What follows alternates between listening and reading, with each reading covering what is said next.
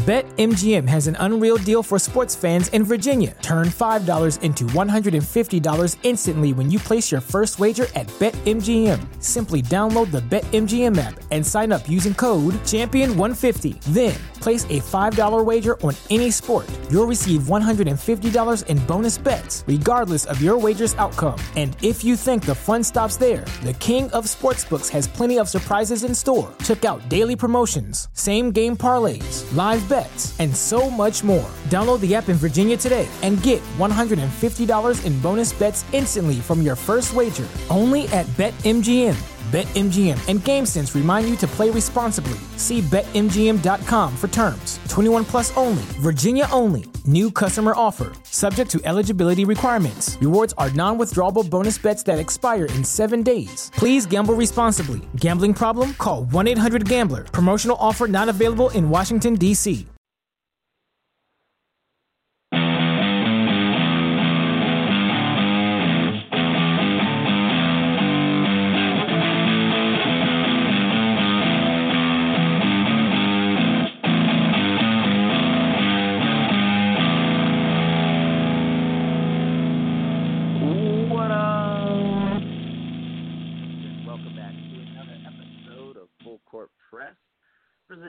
by Geek Vibes Nation. I'm your host Nick Smith, and joining me tonight is Luke Alves. What up, Luke? Not much, man. Crazy what uh, one day of change in uh, free agency can do, and then it did not start off slow. I mean, I couldn't keep up after a while. I just it was like one of those like math like tests that was like everything was happening so fast, and you just kind of gave up, and you're just like whatever just happens. I'm just I'm down with the results. Just tell me, tell me in like 30 minutes or like the next tomorrow because everything was going so quick and it was this and that and here's this sign and trade and it's not going to go down and it was just uh it was just pretty crazy just that whole Sunday. Yeah, uh, dude, it was fucking awesome.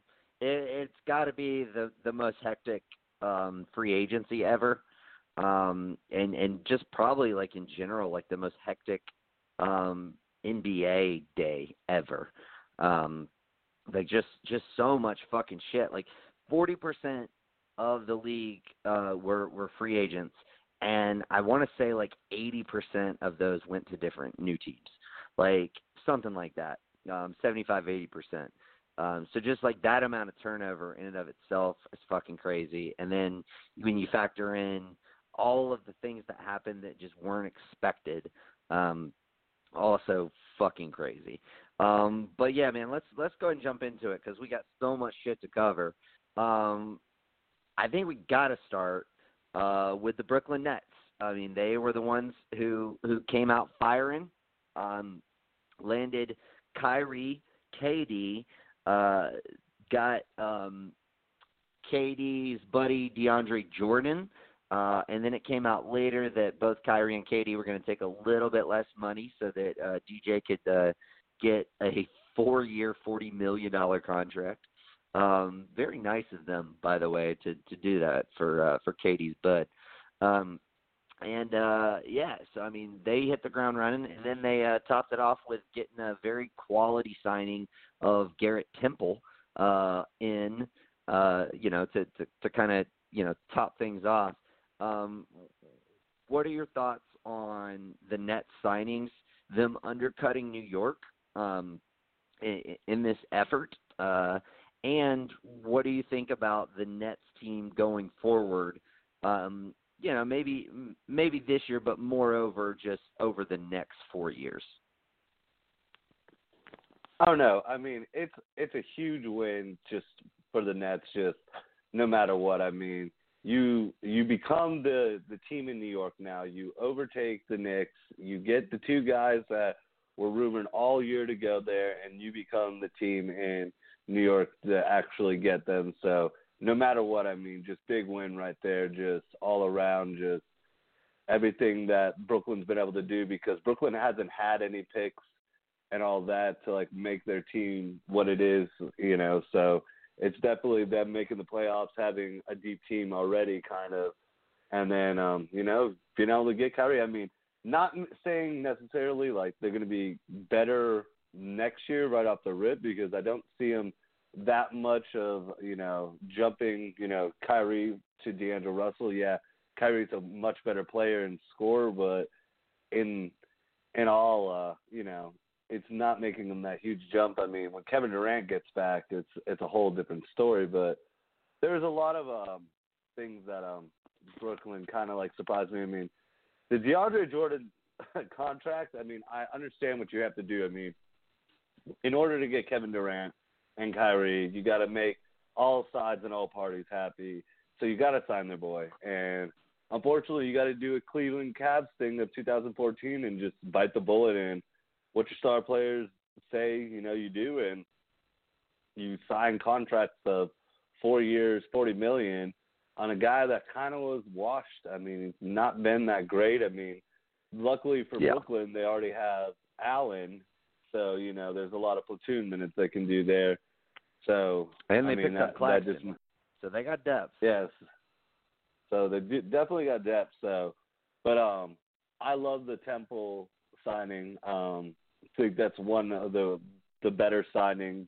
You know, it happened pretty quick too. I want to say, I mean, everyone knew by 3 p.m. even Eastern time, not even when, but pretty much around four that Kyrie and KD were going there. But then they did they made that Temple uh, pick up pretty quick on the mid level, and um, you know I like that. I mean, just add more depth to this team. I mean, like I said, next year I could see them being in the same range as what they were. They're still going to be a playoff team, but uh, you know, six or seven seed, maybe fifth at best. But um, you know, it's definitely it's going to be interesting. I don't want to put too much, you know, bashing into Kyrie just because of being a Celtics fan, but I do, right. you know, wish the best for him in the circumstances. I mean, a they're definitely going to be on a honeymoon period where Kyrie's awesome. He's so much fun to watch game to game.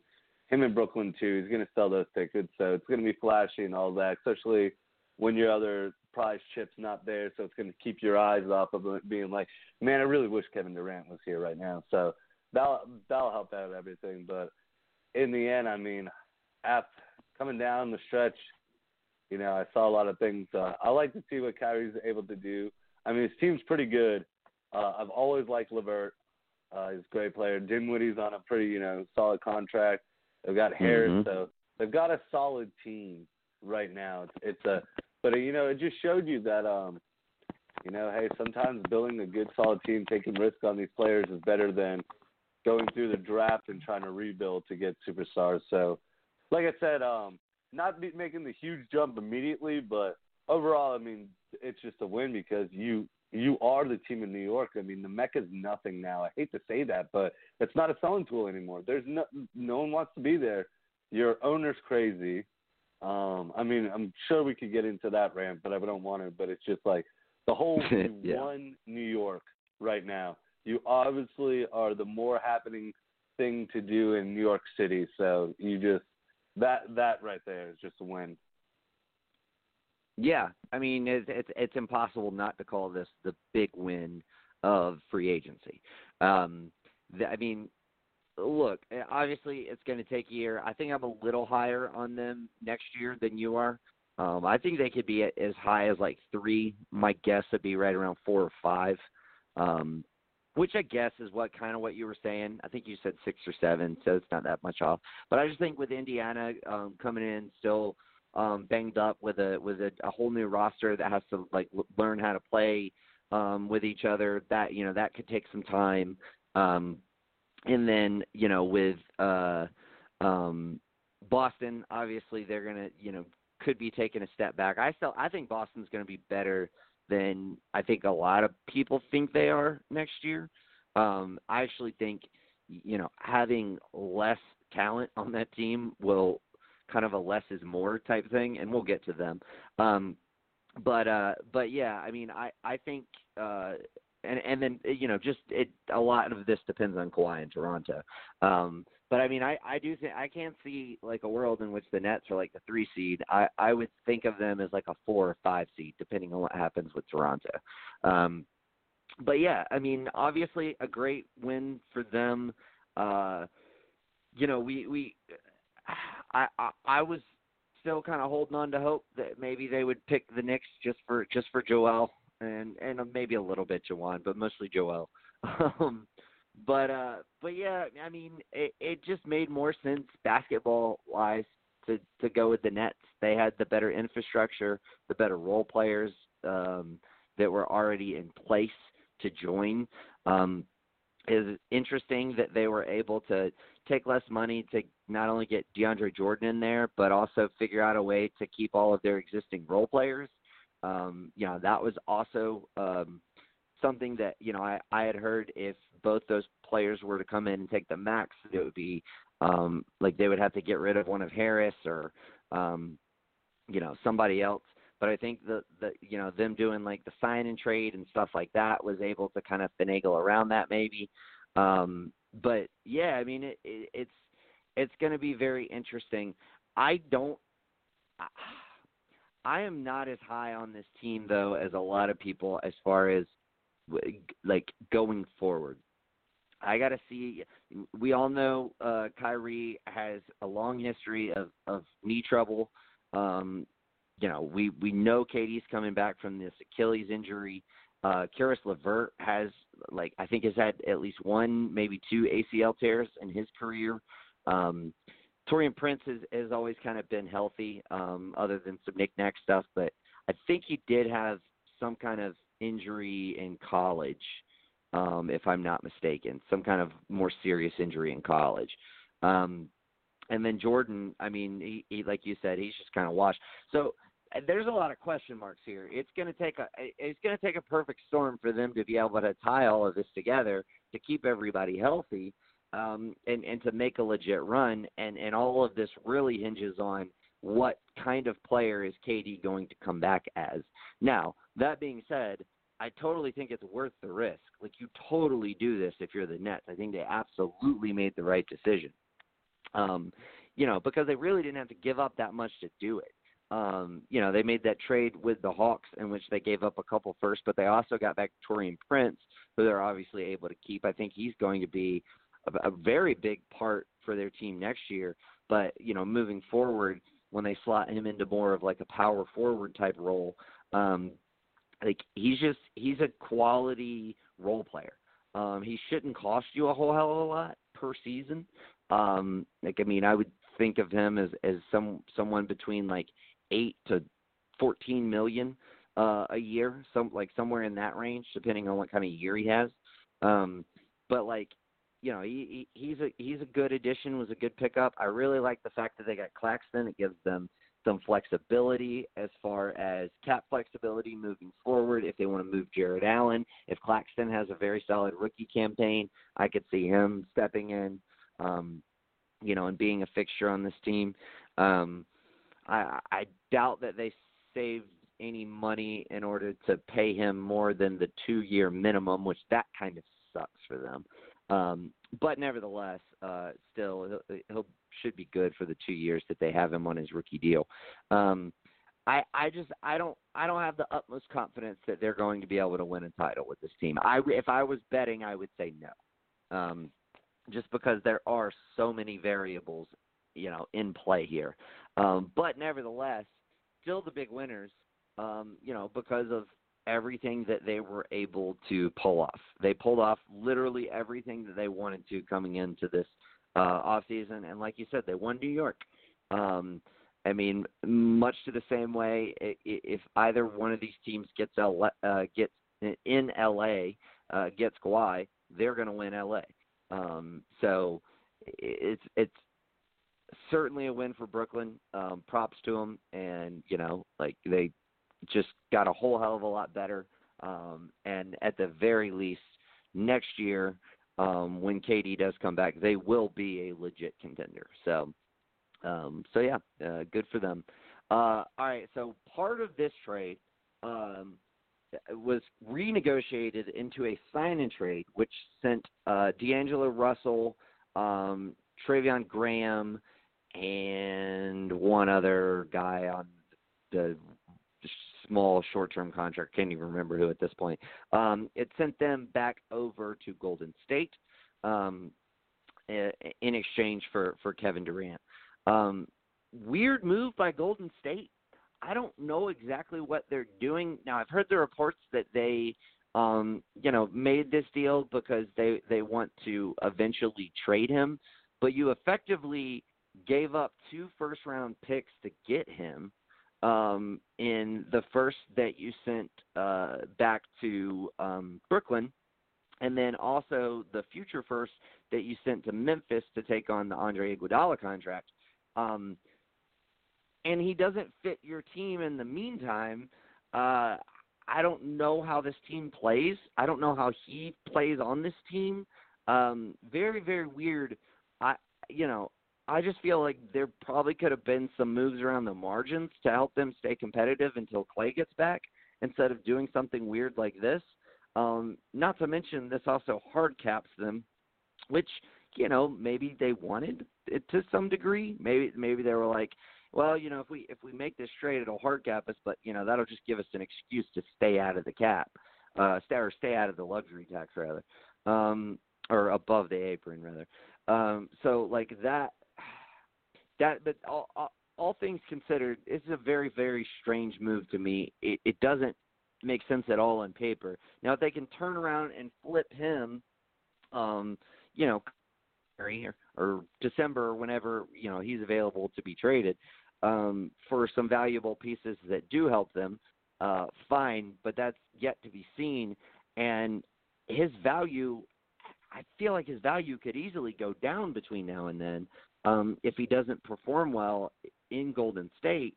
Um, because they they run a system that he's not used to playing in. So do you recater your whole system to fit him? Um, and if so, what are you telling Steph Curry in the meantime? it's just a lot of weird shit going on. Um, however, I do like the fact that they were able to retain Kevon Looney on a five-year, fifteen million dollar, uh, excuse me, three-year, fifteen million dollar deal. Um, that's very good bang for your buck. Um, also, looks like with this trade and their subsequent signing of Willie Cauley Stein, they have no interest in bring, bringing back Boogie Cousins. Uh, so that's just something interesting as well. What do you think about what the Warriors are doing, particularly with the D'Angelo Russell sign trade? No, yeah, I mean that one really caught me um, for a surprise. I mean, happened really late. I mean, I had already gone to sleep thinking everything was done, not seeing that somehow they could make a sign and trade out of this. And especially, I mean, you know, earlier in the day you heard his wish list was like Minnesota, Phoenix was also out there to like want him, so Golden State wasn't even in the picture. And then from the pull us off, I mean, it's I I like it and I don't. And there's a I'll go with like I don't that why'd you give up Iguodala? Um, you just kind of dumped him. Like I, I was joking with you guys um in the chat, but uh he's a snitch, so he had to go. So yeah, uh, ironic, you know. Start snitching, you gone, boy. But you know, because I I thought they would probably try to move Shaun Livingston or something like that, but Iggy gets moved with the first round pick, so you have to give up Iggy, who is really helping your team defensively to pick up where, you know, you're not going to have Klay and all that. So, and then giving them a first again uh, again as well, just to get Russell on the maxes. I mean, it's interesting. I think that they did this even though you give it, you gave up a lot. They did this because a lot of things were happening fast, and there's a lot of teams that really wanted, uh, you know, um, D'Angelo Russell, but didn't have either they couldn't make a trade right now, or they're waiting on decisions of other free agents, uh, Lakers or Knicks.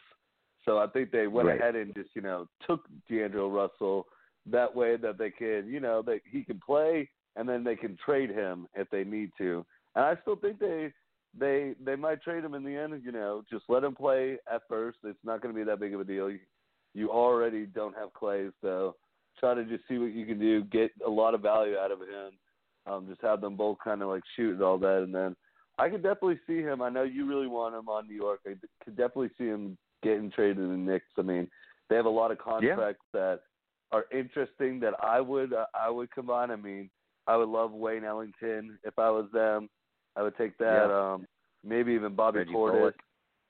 Maybe Bobby Reggie Portis, Bullock. Yeah. One of the, three of those, you know.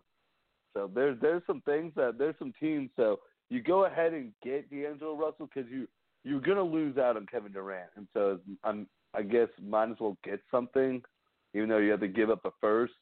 But two, um, you know, I mean, you had to give up two two first. That's the thing. Yeah, like, I mean, yeah. what don't it, you think you could have gotten something out of two first that didn't? Like I, I don't know. I don't know if the net positive is better and and it's yeah, of course I mean none of us know I don't I don't even think they know I think they're just betting on the fact that maybe it will be um but it's like I, don't know I feel like you probably could have gotten um like for instance I I threw this out you know I said you know why don't you trade Shaun Livingston and next year's first um for uh Jae Crowder um you know because I I just felt like Jae Crowder would have been a perfect fit for them three and D guy, can slide in and play the four. You can slide, you know, um, uh, uh, Draymond down to the five. He didn't really get to play a whole lot of five it, eh, last year um, in the playoffs because they didn't have a lot of wing depth. Um, so like that that kind of move would have made more sense to me. And like maybe I don't know, maybe it's hard to say at this point because I mean, eh, who really knows? But maybe you could have you know, sent him sent him Iguodala and then gotten back both he and Korver. Like maybe they don't want Korver. Maybe that would save them from having to eat that like 3.5 million guaranteed. So maybe that would help them out on that end. Um, help them cut a little more cost. Um, I don't know, just things like that. Like I I I just feel like you probably could have made better use uh, of your picks and your con your expiring contracts and everything else than throwing all that shit um, at at D'Angelo Russell, who doesn't really fit your team at all. Um, but again, if you can flip him down the line, see, and and I like a lot of those Knicks guys too. Um, but like, I'm not flipping D'Angelo Russell just for those Knicks guys because of what I gave up. I mean, that didn't make any sense. Like, I wouldn't give up um, two first round picks for the, uh, that package of Knicks guys at all. Um, and I already gave up the two first round picks. So like I'm looking more at like I know Minnesota wants him. How can I make a three team trade work so I can get Robert Covington and something else that's nice? Um, like that's more where my head is at. Um, but I that's difficult. I don't know how that works. I think Minnesota needs to get another um, I think they need to use their mid level to sign somebody that would be intriguing to Golden State in order for that to work. Um, and I don't know if they're inclined to do that because I think they're so close to the luxury tax that you know that might not be you know something that they want to do because like if I'm if I'm Golden State, I don't really have any interest in Jeff Teague. Like uh, you know he's expiring, but you know I, I that just doesn't make sense to me um, as far as like in order to get the salaries close to matching. Um, it would actually be Golden State taking a little more back, which really they can't do either because they're hard capped. So I don't know, man. It just presents a lot of problems. I mean, maybe maybe Bob Myers just figured, you know what? I want to like, I want something that's going to be challenging. So like, I'll sign and trade for D'Angelo Russell. Have to dance our way around to stay underneath the the luxury tax, and then have to figure out a way that I can flip him later to get more shit. Like this will be a nice, fun little challenge for me. Um, like he's bored or something. Um, I don't know, but uh, all in all, super strange to me. Um, but uh, anything else you want to add on these Warriors before we move on to Memphis? No, I did like the Kevon Looney coming back. I mean, yeah. surprised mm-hmm. that he went back there. I really thought, you know, he he's actually a a valuable player, and I thought a lot of other teams could use. I mean, Celtics didn't have the money, but I mean, there's some teams that he could have done some justice on. And him coming back, I mean, basically for I mean three years at five mil, I mean that's a steal. And then uh, yeah. kind of surprising, but Willie Cauley Stein, I mean, not that bad of a pickup either. This is going to help out Draymond Green a little bit more too because I just like the whole time I'm thinking who's playing defense besides Green, but I mean I guess those two are really going to help. You know, those three right there are going to try to be your defensive just anchor and just keep mm-hmm. on platooning them all. So I do like that, but I I understand what you're saying and like there's a I have to see what you get out of Russell. I mean, you're gonna get have to get some picks too, but you know, it'll be interesting. I mean, for now, just play him right next to Steph. Let's see what those two can do. Just have them shooting the lights out and all that. But other than that, yeah, definitely have to trade him. And luckily, at Steph, some point before Klay comes back. Yeah, and luckily Steph's really good at playing off ball. So Steph can basically be your de facto shooting guard. Um that like and, and and that's how they'll play alongside one another. Like defensively they're gonna be atrocious. Um, but offensively I think they will be fine because of Steph's versatility. Um but uh yeah, I, I mean I, I the Willie Cauley Stein thing, I mean it's hard to knock it just because the value. Like you're getting like get, getting him on that deal, that's just that's that's too good a value to pass up. Um, but like you know, I would personally, I would just be so much more like striving to get wing depth. Um, just because, like I said, it's like last year you didn't have any wing depth, and like that, like you're at your best when you're playing Draymond at the five, and like you just couldn't play Draymond at the five because you didn't have anybody to play the fucking three through four. Um, so like I don't know, um, but you know, I mean, you can only sign who's out there and available and you know if if the guy who's can play the three that's available isn't nearly as good as the guy who can play the five that's available. I guess you just got to take the guy who's playing the five.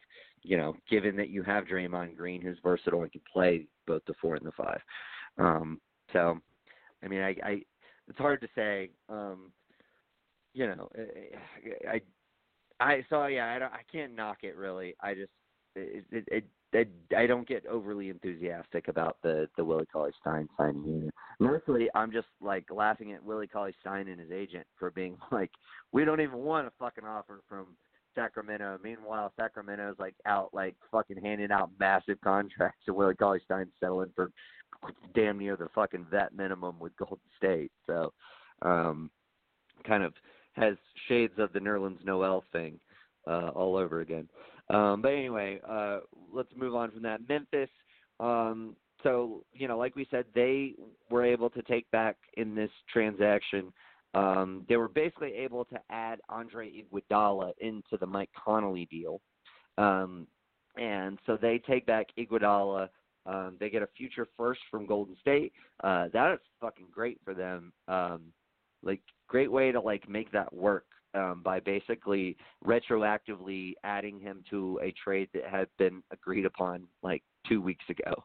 Um, and yeah, I mean that's that's awesome. Uh, I'm not a huge fan of the Valanciunas signing only because I want um, I really want uh, Jaren Jackson uh, to play a lot of center this year, uh, particularly so Brandon Clarke can play a lot of the four.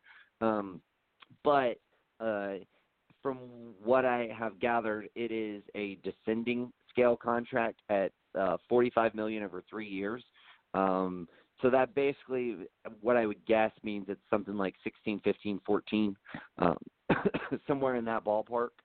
Um, so it'll get easier to trade over time, and it's not an egregious contract. I said um, when he opted out, I was like, Oof, like I don't know about that. Like you're probably to get like Jusuf Nurkic money, um, and he basically got Jusuf Nurkic money. He got a little more per year, um, but he didn't get the fourth year. Um, so I, I think as far as value, it's not bad. I think it's movable. Um, so uh, you know, I mean, you you look at say, would I rather have Jonas Valanciunas at basically 15 a year for three, or Steven Adams 25 over two uh, per over two. Like, yeah, give me Jonas Valanciunas. He's also like, um, it, it, I don't even actually think he's younger than Steven Adams. He just like moves and plays like he is. um, but uh, nevertheless, I, I I mostly like what Memphis did. Again, I feel like their new GM is just like creative. Um, I like almost everything that this guy has done since getting there. Um, so I and I don't I can't even fucking remember his name. Like I I mean he he's just uh, but I know he like just got the job uh like shortly before the draft. Then, you know, uh you know, he makes the Conley trade, goes in, kills the draft, and then gets an extra asset going forward. Um, you know, for a team that that's you know kind of asset strapped with the pick still going out to your Boston Um, so overall, I like what they're doing in Memphis. I think they got a hell of a young GM um, who who seems to be um, like making all the right moves out of the gate, and that's very promising, especially for a small market team. Yeah, I mean, this is no like, hey, you know, jumping around like, you know, like super exciting free agency for Memphis, but you know, it is nice how, like you said, they're able to tie in with the Conley trade for, for Iguodala. It just interests me is how long if he's even gonna wear a Memphis jersey or they're just gonna go ahead and buy him out and let him become a free agency, which you know, I mean, a lot of teams would love to take Iguodala. So that one interests me. Or are you just gonna try to keep him and maybe trade for him at the deadline? You know, it all depends. But Valanciunas um, signing, I I understand it. I, I I'm with you. I want to see Clarke and Jackson at the four and five as much, but they're still very young. I mean, even though Clarke is older for his age, he's still a rookie and all that. So now you have at least a center that's played in the league and all that. He's going to help out Morant, so you can you know stagger the minutes between all of them. And with Clarke, you know, because he's not immediately going to come in just being what he was in Gonzaga. So it's it's a nice nice deal. I was surprised he was able to get that money, but you know, hey, Memphis uh, traded for him in the first place, so they saw something in him. But uh, yeah, nothing, you know, ex- uh, it's uh, exciting. Like you said, uh, they're definitely going in the right direction because uh, they don't have their pick right now for the next two years. It um it's up in the air. Well, so. one of the next two years. Well, yeah, I mean, but basically, the next two years they it's in limbo. So they just they have yeah. to play where right. they you know so try to get as much assets. So it'll be interesting. Um, still a very young team, but um, I don't mind. You know, like like I'm saying, uh, they get a a center that I guess he's the veteran. He's definitely the veteran of the the locker room right now. Um, right. So, and and help out your your your young point guard. I mean, Morant's gonna have a lot of pressure. So having a center that can kind of do it, having Jackson at the four, and then you know when you want to bring in Clarke, you can slide Jackson at the five and just or bring Clarke right. in without. So it's a lot of options for them. Yeah, and especially the other thing that I I would note is um Jackson being young and and only going into his second season, he's still like he still commits a lot of unnecessary fouls um and just gets himself into foul trouble like in, in a lot of games. So having a guy like Valanciunas, like even if you want to play Jackson more, you may not have that opportunity on any given night because um he just gets a little slap happy. Um so having a, a a guy who you can rely on there at, with Valanciunas, um, it just helps. It just helps a lot. Um, and and hopefully they can get a little creative and and look at how um, you know a, a, look at how different these two guys are. Um, and how maybe they can implement a little bit of what Nick Nurse did last year with having Ibaka and Valanciunas and how different they are, um, and, and you know maybe try to get um, you know stagger them a little bit as far as the the, the starting rotation throughout the season um and get Jackson some starts um but you know kind of have Valanciunas be your um your anchor um and maybe the guy that you trust a little bit more. Um I I, I think that that you know for for the contract that you signed him to um, that role makes sense to me. And so with you know with that in mind, I, I, I kind of like it. I think it's okay. And like I said, I think it's I just think it's a movable contract. I think you know it, next year if you think Jackson's willing to make that leap and and and, and ready to be your full time starting center, um, then you you can go and trade Valanciunas. Um, especially because the market's going to be so thin next year. Um, he might be more attractive than just about anybody who's actually on the market. Um, so you know, uh, I think that's certainly an option. Um, all right, let's move on. So, uh, Phoenix, uh, they obviously were in a holding pattern. They really had their sights set on D'Angelo Russell. They did not get D'Angelo Russell. Um, so instead, they went out and gave Ricky Rubio a three-year, fifty-one million dollar deal. Um, I don't mind them signing Ricky Rubio. That's not the problem I have here. Uh, the problem I have is who the fuck else was going to give Ricky Rubio three years, fifty-one fucking million dollars? Nobody was even going to come close to that. Like w- once Indiana didn't like once they went a different direction, th- there was there was nobody else out there who who was like had the cap space and w- needed a point guard. Um, I mean, maybe you could argue Chicago, but I I didn't hear much, if any, buzz about him going to Chicago. Um, and you know, I I think if you don't give him the 351 and he ends up going to Chicago, then it's just like, all right, well, let's go get Tomas Sadar- Satoransky, three for 30. That's a better fucking deal anyway. Um, this just didn't make sense to me at all, man. Like again, I'm fine with Rubio, but like that, uh, you know, 17 million a year for three years, like that just that seems really really high. Like, and again, like you know, Oklahoma City is trying to get off of cap. Like, why not just call them up and be like, hey, you know, we know, you know, Dennis Schroeder's got two years left for 31 million. You know, what what can we get from you if we agree to take him from, you know, from you, um, so you know you can cut your luxury tax bill way down. Um, like, I, why would you do that? I mean, that saves you like two and a half million dollars a year, and it saves you an extra year on the contract.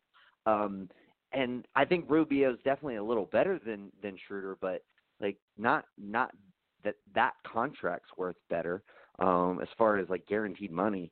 Um, I just I don't like that at all um, personally. What are what are your thoughts on that?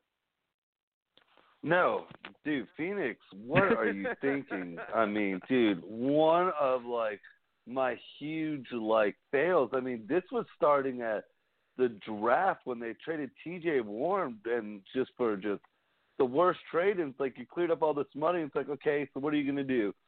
Uh, D'Angelo Russell makes sense, so like go get him. You know, he's friends with Devin Booker, it makes sense, but no, they strike out on him and instead of like taking it like a chance they act like a like a little spoiled little kid and come out with this thing saying that they didn't like his locker room uh, like presence and that he would be a bad influence. And and and you're just like what? Like that that's that's what you're to tell your all your fans you know that you instead of getting him we signed Ricky Rubio to a 17 million dollar a per year contract that can't shoot threes, so he's not going to help us at all. He cannot shoot, so I don't see where he's because I liked with Booker, you know, kind of having the ball in his hand, you know, him creating more and all that. So I mean, he's going to go back to two, but it's just like terrible, and it's just like Sarver has got to just. He's one of those owners that it's just out there that it's just you're so lucky that there's probably two other owners right now that are just a complete train wreck with you, and you're the worst. But your poor fans, like wait, wait, everything. Can I guess? Jim Dolan oh, yeah. and fucking Michael Jordan. yeah, it is those two because those two Okay. owners I don't understand why. But you know, one you would expect like, come on, man, you're the icon of basketball, but you just don't understand what you're doing. But it's just it, it surprised me what the Suns really. I mean, they're not going to be good. This is not going to make them, you know, into a you know the next even competing for the ninth seed, even even the tenth. I don't know. They're going to still be a bottom dweller. Um, I'll be surprised. Honestly, I'll be surprised if they're if they finish twelfth or higher.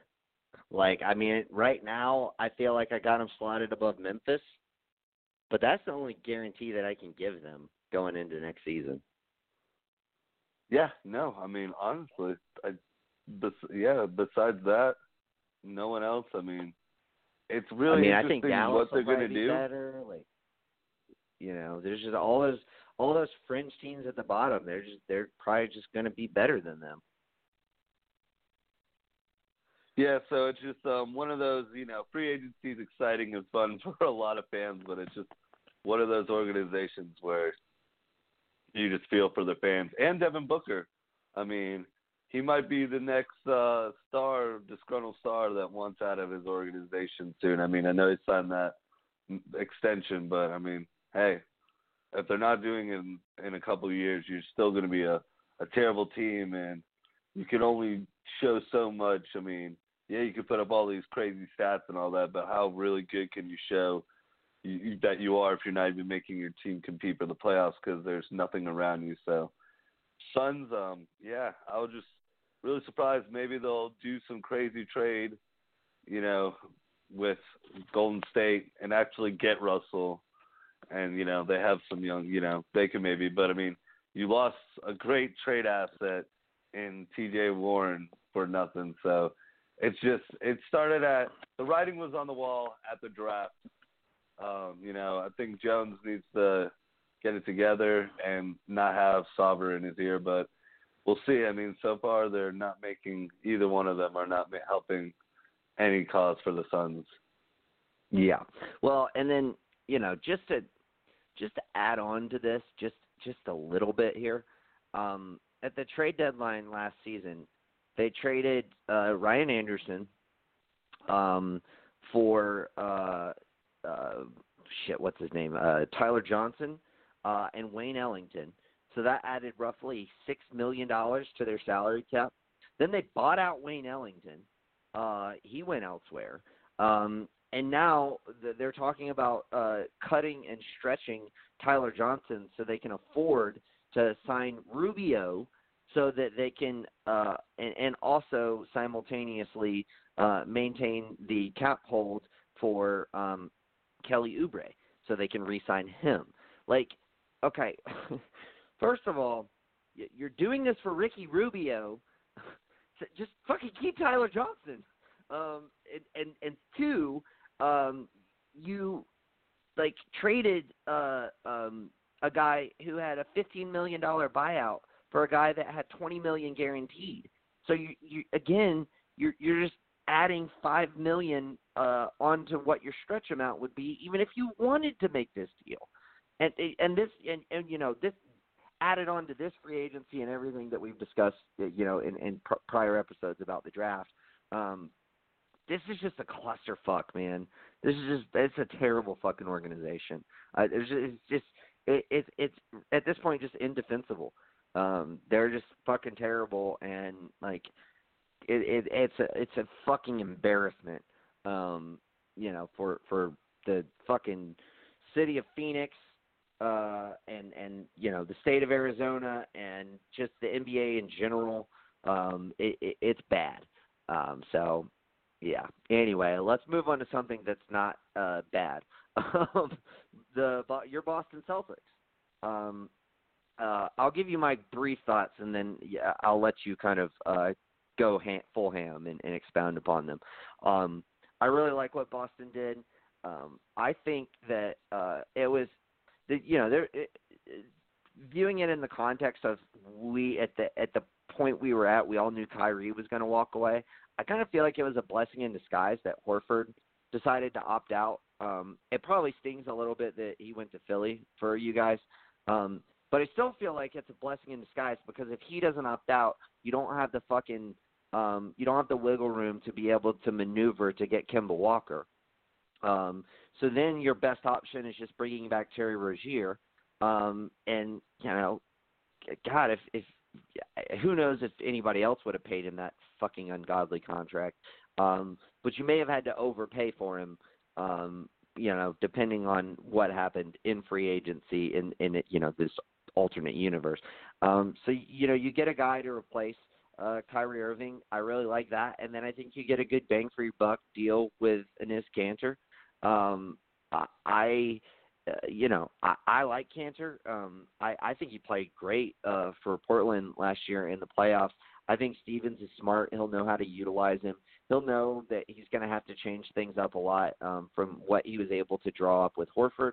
Um, but I think uh, as far as you know, trying to find a, a center on the market for five million dollars, Kanter's pretty damn good option. Um, it'd have been like really nice if you had been been able to get Kevon Looney um, you know, for that, but that just wasn't going to happen. Um, so, yeah, I mean, I, overall, I like it. Um, again, I, I think you know, adding in Kemba uh, is is going to be really good for you guys. And I, uh, I mean, I don't think it's a a legit contender next year, um, but I do think that you know, give it a year um, and and see where you know what kind of leaps that Brown and Tatum make. See if Hayward can get back to where he was. I, I, I don't necessarily think that you're not even with just this this squad, like the the bones of this squad in place um, for a couple years. Um, I, I don't necessarily think that this squad can't be a contender.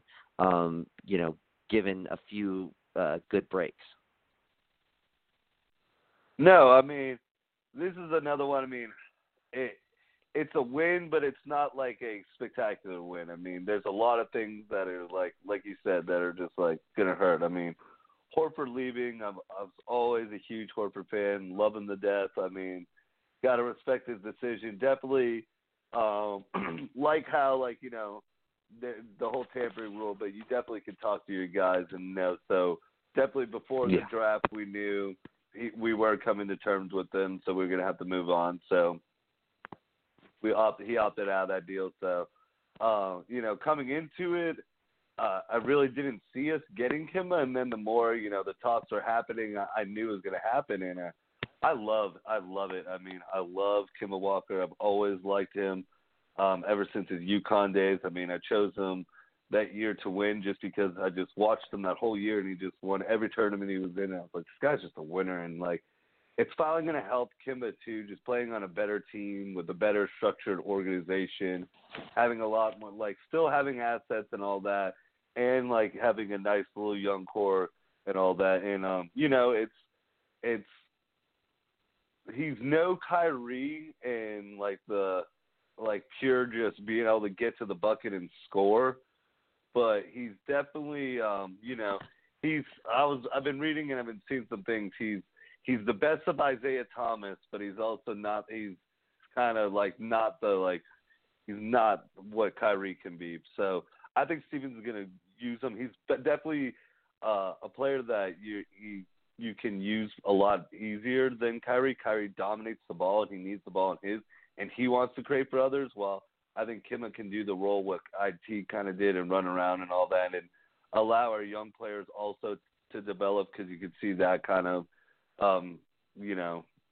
affected them last year. And you're obviously building around Tatum and Brown. And um, I like the Kenner, uh, Enes Kanter uh, signing. Um, you know, he's no Horford, and we're going to be taking a big leap defensively and all that, but we had to go in another direction. And we were always weak defensively. I mean, not defensively. We were always weak rebounding team, even with Horford. I mean, him being a great defensive mm-hmm. player, we just were never a great rebounding team. And uh, one thing that Cannon will do is he will get you some rebounds. I mean, mm-hmm. he's no like spectacular guy, but I mean, he's he's your basically your 15-12 kind of guy, maybe 14-11 around there. Completely fine with the double double. He's gonna get you those random games where he gets the 20-20s and all that. But he's just like he's he's gonna get you, especially he's a great bang for your buck. Like you're saying, we couldn't get the Kevon Looney because he's not going to sign that deal with us. He's always going to do with Golden State. So now you're between like, do we want Boogie Cousins for that deal, or would I rather want Enes Kanter? And I'd rather want Enes Kanter. I mean, nothing against Boogie. Um, Boogie still can be projected to be better, but it's just like I don't know everything I saw from last year. Also, he just hasn't had the best. We just had a nightmare experience with Kyrie Irving, and Boogie doesn't have the best, you know, per se, you know, background on locker rooms. So Kenner, uh, and that's I one thing about any... Kenner, man. Can't like everybody who plays with Kenner loves him. He's got every. He's always got his teammates back. Yeah, uh, he just talks crap to other people. So I think it's fun. I yeah. mean, uh, I definitely like. uh I like, you know, this signing. I mean, it's a player option for him, so it's a win for both teams, both sides. So uh, I was definitely excited because, you know, when it was coming down to it, uh, I knew, you know, they they thought the whole signing trade was going to happen and possibly Horford was going to come back, but I knew it already. The writing was on that wall. So being able to get Kanter is going to be nice. Um, it'll be a fun system. What you'll be able to do, uh, you know, just um, it, we're not going to be you know, contending team like you're saying, but we definitely have pieces to where we're we could be one piece away from being a contending team again. And we can also see some people take some big jumps. And I would love to see, you know, Brown and Tatum especially do the right proper jumps. You know, now that the team's focused, Walker is going to be such a great, you know, we just got we got really good locker room people. I think it's going to be back to team like sharing the ball and all that. Um, you know what Brad likes to do. We're not going to have to rush to get Hayward back either to put the ball in his hands. You know, it's, he's a whole year out of it, so he should we shouldn't have to rush him. You know, whatever role he ends up being. But I still think you know we're going to be in the you know we finished fourth, so I can see us you know at the best finish fourth again. Um, I don't see us you know it's all depending on what Kawhi does. I'm assuming Kawhi's staying right. in Toronto right now, so you know I put us at fourth. The best if you know he doesn't return to Toronto. The best that we could get is a fighting chance at third but it's still it's going to be a very fun team. Um, you know, uh, I, I always will believe in Danny. Um, he's not. We didn't go back into the full reboot. We did like you know a quick soft reboot again. Uh, I think it's going to work out um, with the system, and then um, be able to get Daniel Theis and then this uh, guy from France. I mean, it just we're getting more um, depth at center just because you know that's going to be our positional need. It's just you, know the the big spot. Even though I, I trust Kanter, but we'll see him over a whole season and all that. So definitely helps be able to get some guys to play in, and you know, might have to you know the power power forward position. Have to see some young guys uh, take a big step. I mean, definitely want to see with Grant Williams if he'd be able to hit the uh, the rotation. But right now, like you know, it's it's not a, a super win because there's a lot of other teams that I feel like are are are higher winners in my mind. But it, it's a win because we you know we we got a star. I mean, we got one of the guys that's probably one of the top five free agents that were on the market. We got him after yeah. losing probably two of the top ten.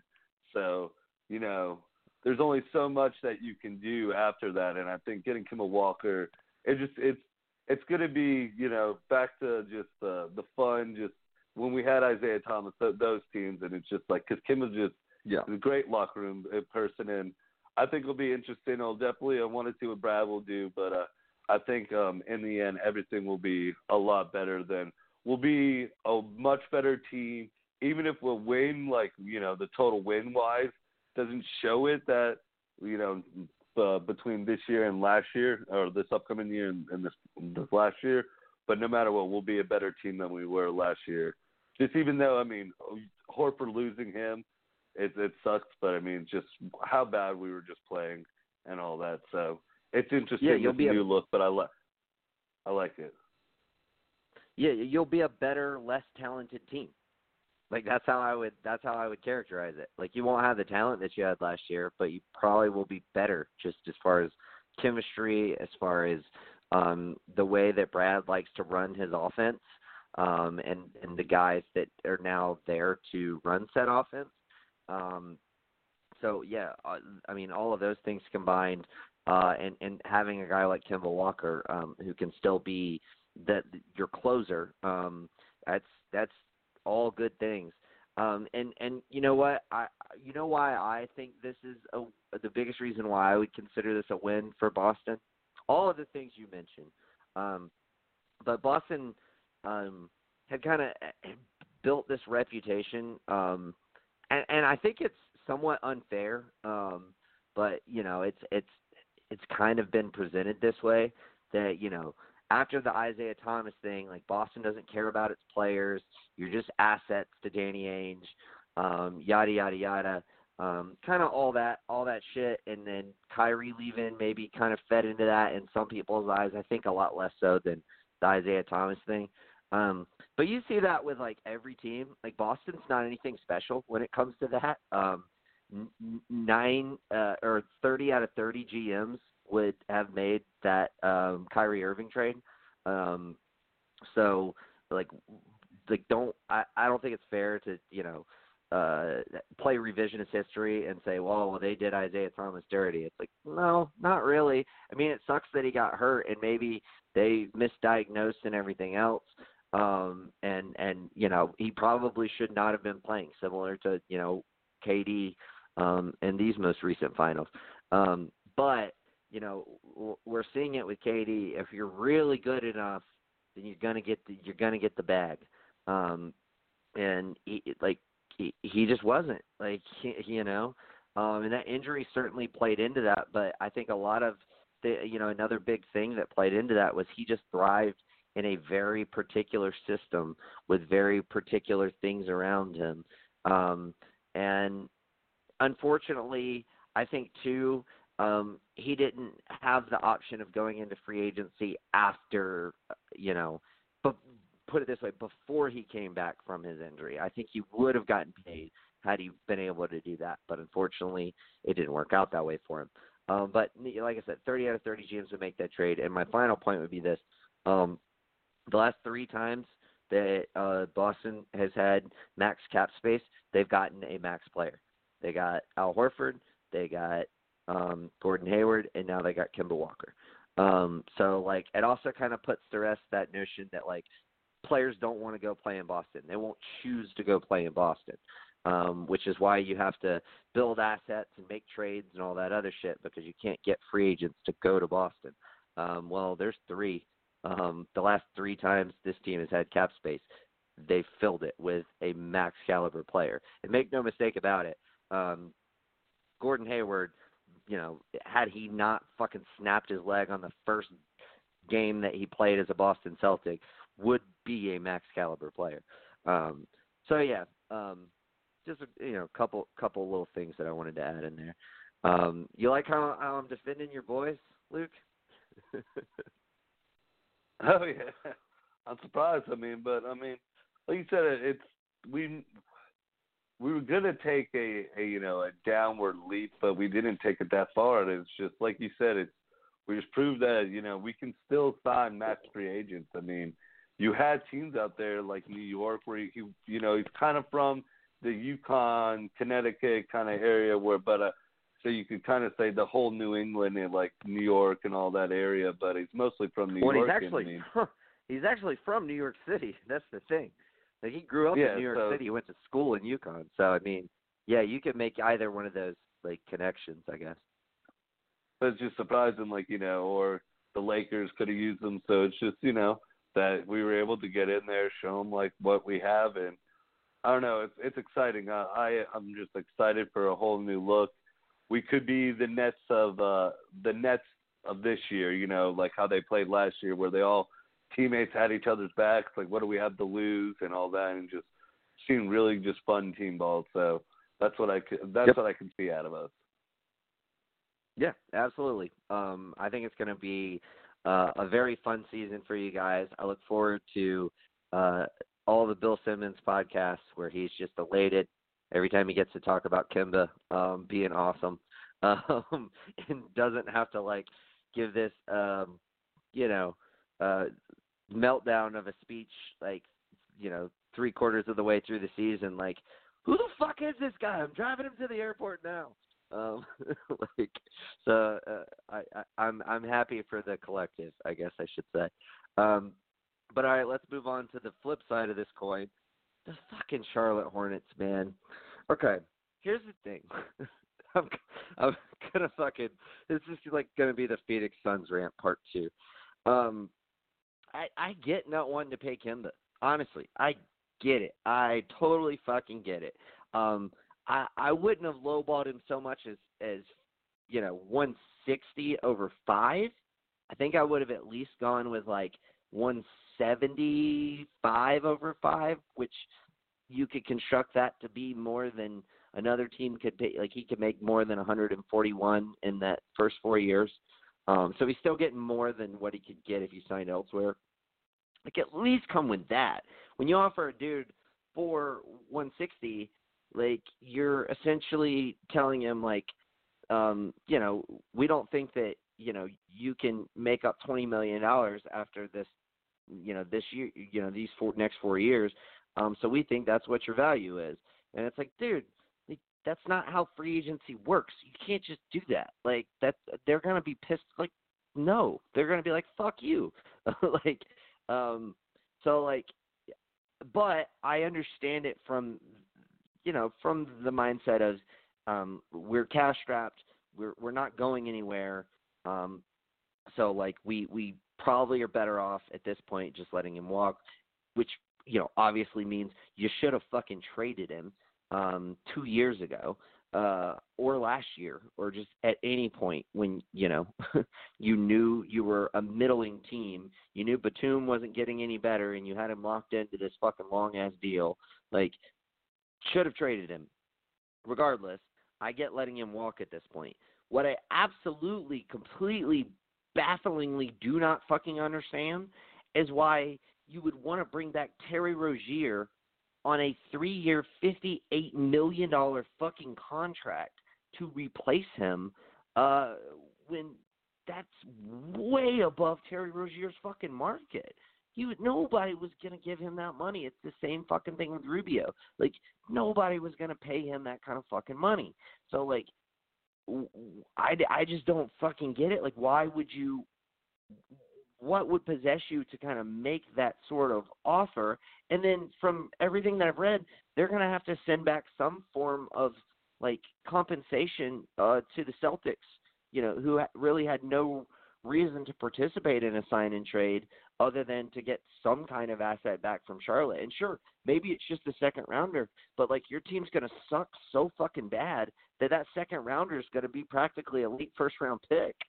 Um, so it's just like I I don't fucking get it. Like it it just doesn't it doesn't compute. It makes no fucking sense. Like Ish Smith went for uh two years, twelve million. Um, like go sign that guy.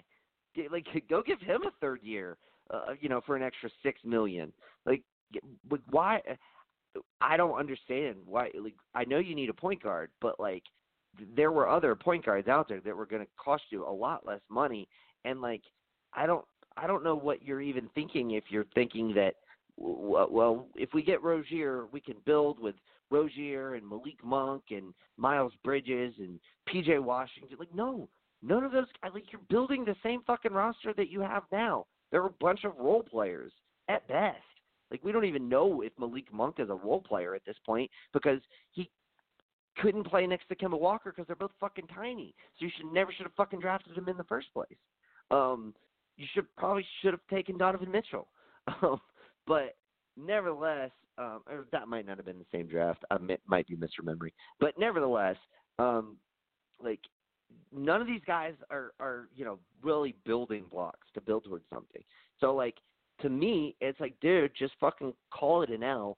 Sign a very cheap point guard who can just you know essentially run your offense for a year. Um, and then start compiling assets by taking your what 45 50 million dollars in expiring contracts and seeing you know who might want to flip two year deals for those. You know reach out to fucking uh minnesota and say look we'll give you Biyombo, who we know sucks but so does Gorgui Dieng and like they're basically on the same deal only Gorgui Dieng has an extra year. We'll give you Biyombo, we'll take back him. Give us a first round pick you know three or four years out when you're going to be good again, hopefully. Um, you know, some something like that. Um, you know, I, I think maybe Miami. Well, with all of their other deals, they probably wouldn't have been interested. But nevertheless, um, I, I, it just makes sense to me. That makes way more sense to me than you know trying to invest in Terry Rozier. I just don't fucking get it at all. I, it doesn't make any goddamn sense. No, yeah. Um man. Mitch Kupchak, Michael Jordan, I just don't understand what you're doing. Um, haven't for a while. Um kind of thought the writing was on the wall when Kupchak got signed to the job a couple of years ago, and when he wasn't trading Kemba, when he actually could have got things for Kemba, and right. um, yeah, I mean a big well, Rozier see, but that fan. was reportedly uh, MJ. MJ didn't want to Yeah. trade Kemba unless he got back another All Star. Like that, I heard that um, from somebody. It was a credible source. I can't remember who it was, but like that was the report. Was that MJ didn't want to trade him because he didn't want to trade an All Star unless he was getting back another All Star. And it's like, dude, that's not how these trades work. Like you should know this, Michael. You've been in this league for fucking how long now? Um, so like I, as much as I want to like put the onus on Kupchak, I kind of feel like this is one of those same type of Phoenix situations where it's like you kind of got to put the onus on the owner. Um, like he was the one who loved Frank Kaminsky and was the reason they fucking like wouldn't make that fucking deal um that would have get what gotten them at least one of those Brooklyn picks or maybe two of them or something like that um cuz the the uh Celtics wanted uh, Justice Winslow but no we got to have Frank Kaminsky. And what did they do? They just let him fucking walk. They didn't even extend him a qualifying offer. Um this this franchise is just a fucking joke. Um and it starts with Jordan. Like Jordan needs to hire scouts and fucking just step the fuck back and let those scouts build his team through the draft and just stay the fuck out of it. Well, it's not going to happen, so we'll just get back to just the terrible moves that they just make. So, yeah, um, yeah, um, yeah. Rozier, um, you know, I'm happy for him, man. He's getting paid, you know, ter- uh, scary Terry money. He's basically, you know, like he just came out of the playoffs, you know, two years ago, and on fire. Right. So, you know, I'm happy for him. His market definitely wasn't going to be like that. I kind of thought he was going to come back with the Celtics. You know, if we didn't, if this Kemba thing wasn't, you know, didn't happen, he, he would have came back to the Celtics for uh just less than what Marcus Smart's deal was, maybe 12 per year instead of 13. So you know, a, a friendly deal like that for both sides. But you know, wow, uh, 19 mil per year. Oh, that's another yikes just contract, and it's not even one where you can maybe sell Rozier on like to another team, but like 19 mil, it's just a lot, and not a lot of teams are going to want to take that. I mean, Rozier's No. going to have to be able to do a bunch of like leaps and bounds from like where he's at. I mean, yeah, you don't have to throw Malik Monk straight into running the system, but I kind of always thought Monk's more of a point guard than shooting guard. So uh, it's just yeah, um, Jordan and all them, Robert Sarver, Jordan, Kupchak, James Jones, Dolan. Um, I forget what the Knicks GMs, Ellis, Ernie Ellis, Steve Mills. Oh, oh, Steve Mills. I don't know where I just came over.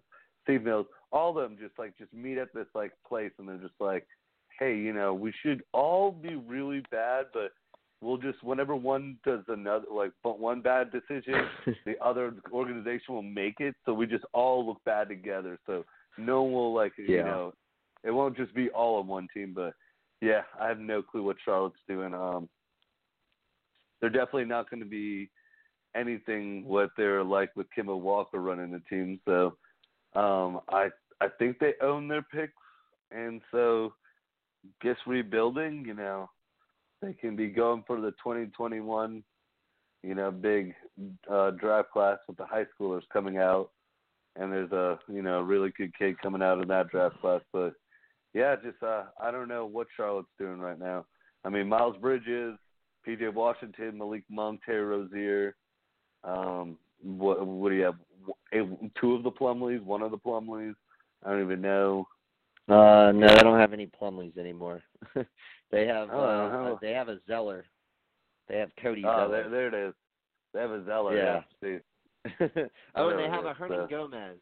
They have uh, Willy Hernangomez, not but the, not the good Hernangomez, but they do have the good Zeller. So yeah, um, so they're they're just um yeah. I, we'll see how long um Jordan has that team or Charlotte has that team.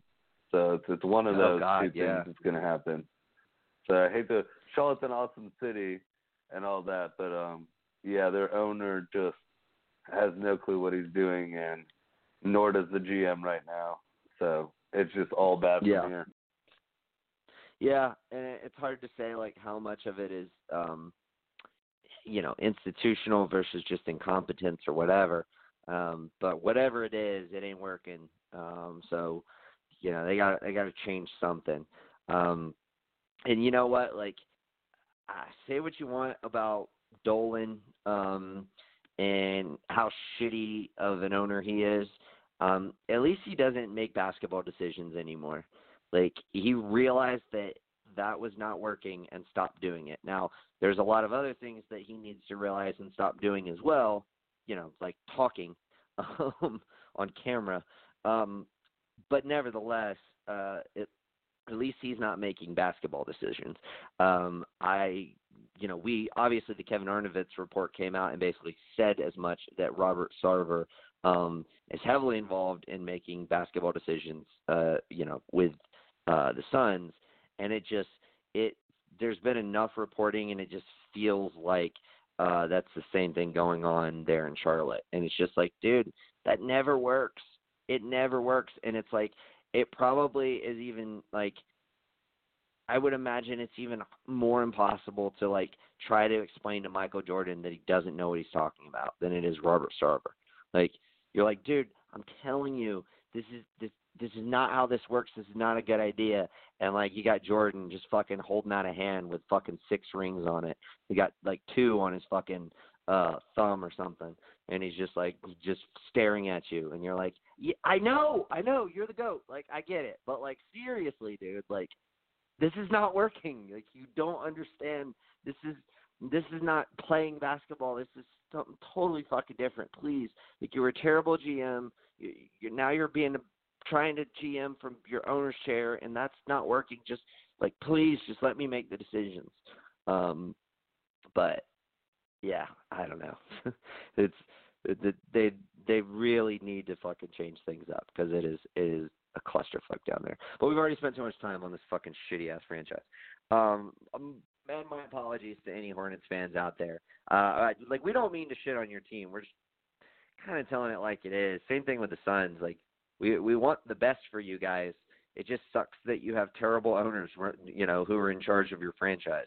Um, it's just it's highly unfortunate. Um, but anyway, moving on uh, to the Philadelphia 76ers. Um, all right, so my turn to get uh, excited. Um, okay, so I'm gonna, I'm gonna give you just kind of the, the, the, run the rundown here. Um, so fucking JJ Redick signs with New Orleans, and I'm like, oh fuck, oh fuck, here it comes, here it fucking comes.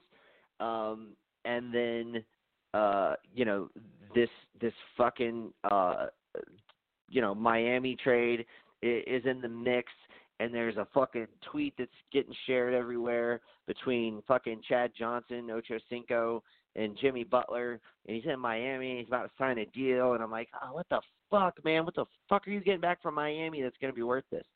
Um, well, it turns out they weren't getting so much back from Miami, um, but what they were doing was facilitating a trade to take back Josh Richardson, allowing them the cap space in order to sign Al Horford while still retaining um, the uh, the cap hold, the $22 million cap hold that they had on Tobias Harris. and so the machinations of all of this were very important, um, and it was important that they um, go down in a very particular order. Um, overall, uh, I think that this team is not as talented um, as last year's team. Um, I think positionally, uh, you, you know, they're um, it, kind of a somewhat of an awkward fit, but not I, maybe not as much as some people might think because I I mean Tobias Harris while he's really kind of more of a four in today's NBA. He's played the three for most of his career, and I don't I don't think it's that big of a deal for him to play the three. Um, Al Horford has always preferred playing the four, um, and honestly, he plays it just fine. Um, and he's still going to play some five. Like they're m- my best guess is they're going to um, essentially, uh, you know, when both Horford and Embiid are playing, they will stagger their minutes so that one of them is always on the floor at any given time. Um, and then when they're both on the floor, Horford will just play power forward. Um, but you know that that obviously creates um, you know the ability uh, for for some um, different rotations and stuff like that, and it also gives them the most important thing, which I think is in, Embiid insurance. Um, seeing how bad the Sixers were in the playoffs last year when Embiid wasn't healthy, um, and and how badly they just needed somebody who could play center. Now they don't just have somebody who can play center. They have a legit fucking all-star center. Um, granted, he's probably only got like one year, maybe two years left of being all-star caliber center, Um, and maybe not even that. Maybe at this point he's just really good center. Um, but nevertheless, um, still a really good player, a really smart player. Has never really relied on immense athleticism, um, you know, for his game. So he should age pretty well, in my opinion. Um, so I, I'm not too concerned with that. I like Josh Richardson. I like his fit a lot. Um, he can create off the dribble.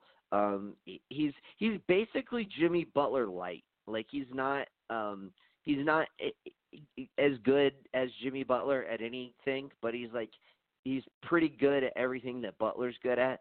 Um, and I, you know, I I think, and and I would argue maybe he's actually a, a a little more comfortable shooting three pointers, which is nice. Um, like maybe not necessarily better than Butler, but he's way more comfortable just shooting them.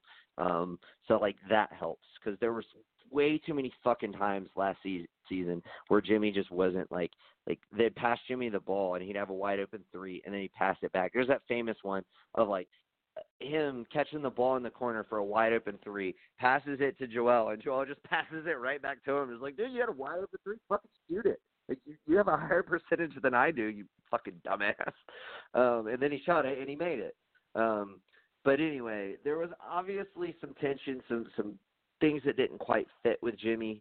Um, I was hoping that they would be able to work it out and just roll it back. Um, but it's a nice consolation. My only thing is, I wish, and I just don't think it would have been possible. There's only one way that I think it might have been possible. I just wish they would have been able to keep JJ. Um, like the only way that I can think that it would have been at all possible is if if they had done the sign and trade with Horford um, as well. And I'm not I'm not sure if if this would if this would constitute like or if this would even if this would make sense.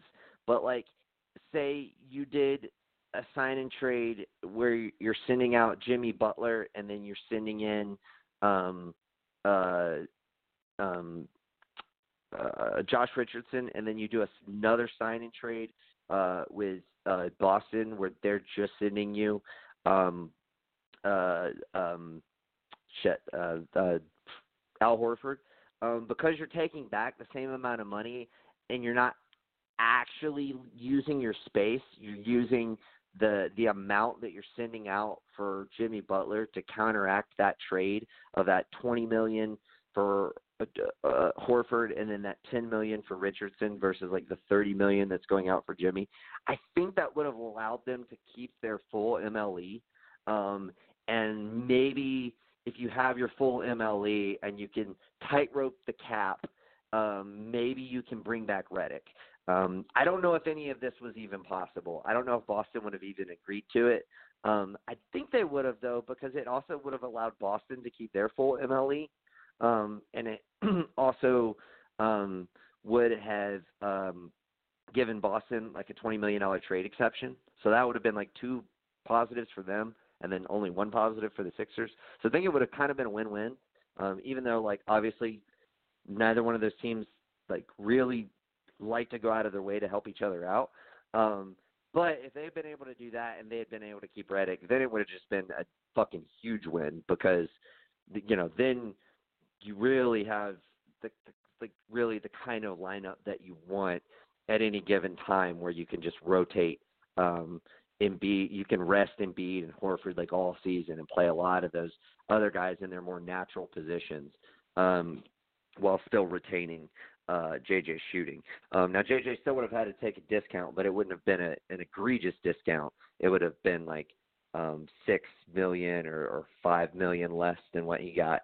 Um, but I don't even know that uh, Philly would have wanted to give him multiple years, given that they were, you know, working on the Simmons extension. So there's that as well. So um, I would have liked to have seen that. That would have been fucking cool. Um, other than that, though, I like them keeping Mike Scott. I like them keeping Ennis. That that happened today.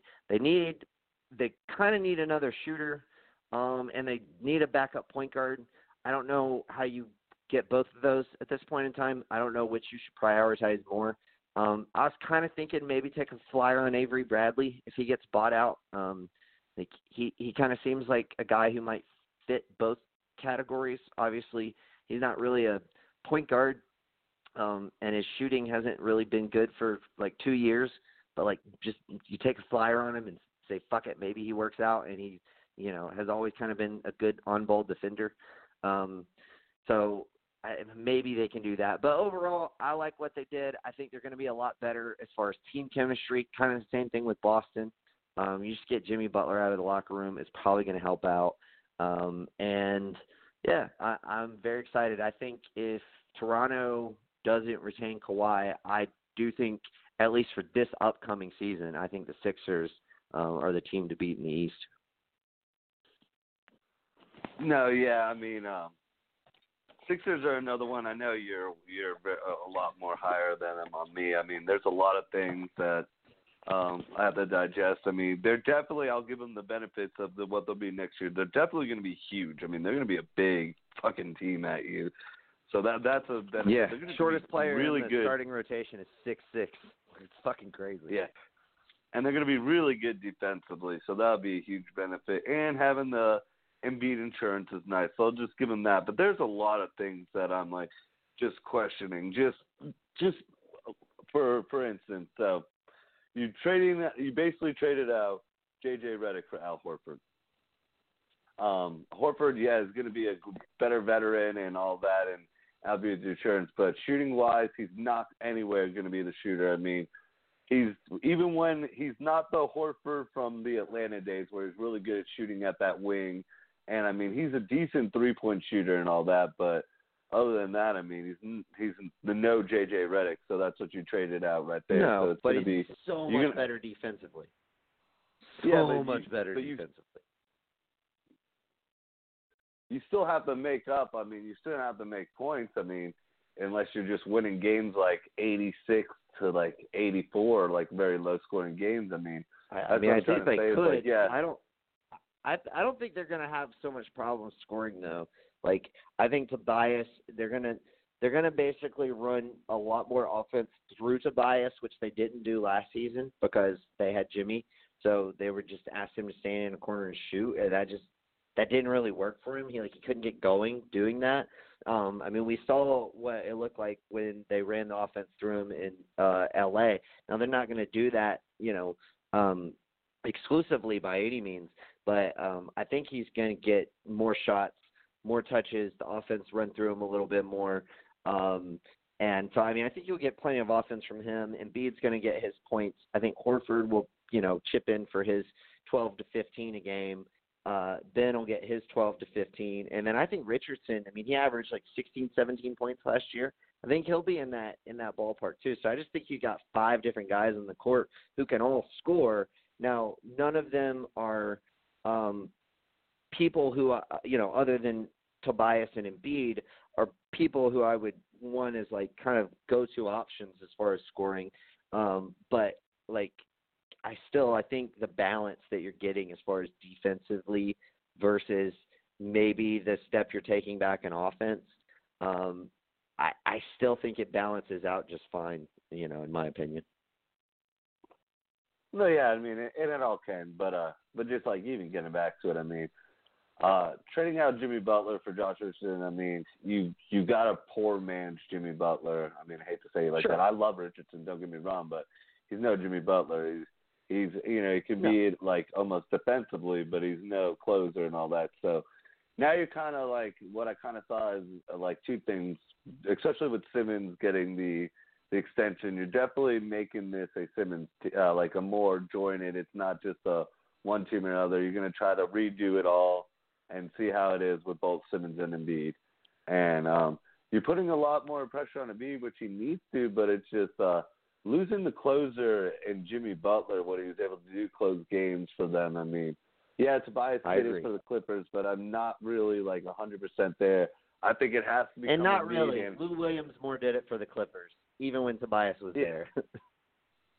so, so you're putting this more pressure that Embiid has to become your go-to scorer and all that and closer. And I think Al will help him out, like veteran wise, like you know, be able to talk him through. But I also think, I mean, this could be a good thing for Embiid and also uh, maybe a bad thing because Embiid's always liked to stretch around and play, you know, get to the three point line, which he should not be shooting threes, but he loves to shoot threes and and dribble and all that. To where are you basically telling Embiid like, hey, no, you're an exclusive right now when you're with Horford.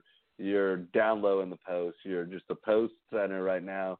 You're going to dominate the this I don't see it like, that way either, though. I'm, because I mean Horford's going to be the one that's going to be sitting at your wing or like you you're high up there. I mean Yeah, Horford but I can think get you down can- low. I think you can go four out a little bit, but also I I think Embiid I just think Embiid likes to mix it up. Like when Butler first got there, um, Embiid was complaining about not getting enough touches in the post, um, and kind of adapted to playing more outside to fit Jimmy um, as they went later on into the season. So like I think he'll he'll relish the opportunity of getting back in the post. Like he's a great post player. That's where that's where he's at his best. Um, when he's not exhausted. when he's exhausted, it, he's always throwing shit up that's either short or long or whatever. Um, but like when when you know, I I I think he'll he'll love the opportunity, and I don't think that means he'll be exclusively down there, but I think it does give him the opportunity to operate down there the adequate amount that he would like to. Um, I I I do agree with you on the closer aspect. It's going to be difficult. I don't know who's going to be the closer for them. If you ask me right now, I would say Tobias Harris, and that does scare me a little bit. Um, and so I agree with you there. I think that is the biggest thing that you can argue as to why this isn't necessarily better, because it's just it's so unclear who is going to close out games. Um, but two things: one, you you tried to convince me last season that you didn't want to keep Jimmy Butler, and I told you you had to keep him because he was the closer, and now we fucking reversed on this. um, so I'm not, I'm not, I'm, I'm pot, you're kettle. So like, I, I mean, we're we're both, you know, we we we've both gone the opposite direction. Um, but uh, but nevertheless, I choose to look at this, and I guess this is just me trying to be optimistic. I I'm trying to look at this from a um, where they started last year as to where they're starting this year. And I, I know it's not that simple, but if you try to break it down to that, you're basically saying, all right, well, we traded Dario Saric and Robert Covington for um, uh, uh, Al Horford um, and Josh Richardson. Um, and then, you know, we still overpaid for Tobias, but um, but he was better than, you know, Wilson Chandler, Landry Shamet and the other pieces parts, you know, that we, you know, threw in that trade. Um, so like in that sense, if you look at it big picture, I think, you know, they're just they're better. Um, and I think even if you choose to look at it small picture, if Jimmy was going to leave, this was probably the best outcome they could have hoped for. Um, as far as you weren't going to get a player of Josh Richardson's caliber on a Josh Richardson contract. Um, so the fact that they were able to make the sign and trade and then that facilitated signing Al Horford, which they would have been able to do anyway if Jimmy Butler had left. But the fact that you were able to um, get a player uh, that you could replace, um, like of that caliber, um, is really promising. Somebody who's who's young, kind of fits better with um, Ben and Joel as far as long term and Tobias. Um, I, I I mean I just think that that that's a good move, uh, honestly. Um, so I I I so I partially agree with you. Um, I agree with you on the closer aspect. I think we're gonna have to figure out who that is throughout the year. I don't think it's Embiid. We've kind of seen that it can't be Embiid. Centers aren't usually great at closing, so I think it has to be Harris at this point. Maybe it's even Josh Richardson. Could be. Um, like we said, he's kind of Jimmy Butler light. I think he could find himself in that kind of role. Um, but I think as of now, it's got to be one of those two guys. I just don't see how it could be um, a, anyone else. No, yeah, I mean, again, uh, I, I understand what you're saying. I'm not just trying to be the devil's advocate or just trying to be, a, you know, a fan of an opposing team. But again, like you said, they they overpaid for Tobias Harris in the beginning when they traded for him. And no offense, I mean, did not take no hometown discount. Yay, ten million dollars we saved. Um, overpaid for Tobias Harris, not worth that Yeah. much money. Um, uh, at all. So you or you overpaid for him once, so you already had to bite the bullet and over, overpay for him twice. And another thing that scares me big time is yeah, you can have this awesome starting five and all that, but their depth. I mean, yeah, you get back Ennis and Mike Scott, but that was nothing great. I mean, yeah, Mike Scott was the best person off your your bench last year, but that's not anything to be like really championship contending teams. I know you said bearing all what Kawhi does, uh, you had them as the number one seed in the East. Yeah, I got them as a really good starting five on no, paper, no, but no. I still like no, no, I like not Milwaukee a lot better. Yeah, well, not finishing, the number one yeah, seed. I don't have them as the number one seed. I have them as the the favorite to come out of the East. I think they uh, match up like really well against Milwaukee. I like Giannis is not going to be able to score. It. You put Al Horford and Joel Embiid in there, he's not going to be able to fucking score, dude. Yeah, but I mean, they still. That's why they got more shooters getting less than that. I mean, we we don't. We're not. yeah, but they lost not go into this, who was their best shooter. I know. I mean, but tough. we'll we'll stick to Philly. I still got to see a lot of things. It's one of those teams where it's awesome on paper.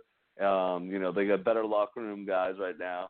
It's just a lot of players going to have to take a, a bigger step in a role. And um, Al Horford, uh, loving to death. You know, wish the best for him. Sucks that he went to Philly, but um, his his fourth year could be very scary too on that contract. I Oh, mean, I know you predict him uh, you predict him aging well, but still, I mean, going into your 39, 39 38 and 39 year, years of age is pretty scary at that high money. So, but um, He's not we'll that see. He's 33. So he'll be I thought he was 34, 34. 35, 36, 37. No, he'll be Oh. 34 at the start of the contract. So, like, Well, hey, uh, well, so he'll you- be your 34, knees- 35, 36, 37. your knees age two years faster than you, and for how much basketball he's done. Yeah. not like he hasn't played a lot of playoff basketball. Oh, has. So I'm, uh, his his He's knees are two the years ahead of him. He's never missed so- the playoffs. Like, yeah. Um, though th- those were a lot of short playoff runs when he was in Atlanta. So, not not not not a lot of wear and tear as far as playoff wise goes uh, when he was here. Um, but yeah, no, I mean, I, I feel you. Um, it's it's certainly, um, you know, the, the, there's certainly a lot of factors at play. Um, but all in all, um, I, I'm I'm just happy um, that you know they were able to keep a solid team together, and I still I feel very optimistic. So, um, and you know, here's to hoping that Zhaire Smith can actually be a factor this year, that keep his ass away from peanuts, um, and uh, Matisse Thybulle can come in and give some valuable minutes. Um, I think those are guys that are going to have to be contributors this year. Either at least one of them is going to have to be a contributor this year because I do agree with you as far as the depth concerned. Like, um, it's great to get Ennis back. It's great to get um, uh, Scott back. Um, like those guys are going to help you a lot. Um, but like we saw, like how like desperate they needed like one more guy. They needed like one more guy, and there just wasn't one more guy on their team. And finally, um, you know, they I mean they stripped it down and went seven deep. And I was saying all along they needed to do that um, because they just didn't have an eighth guy.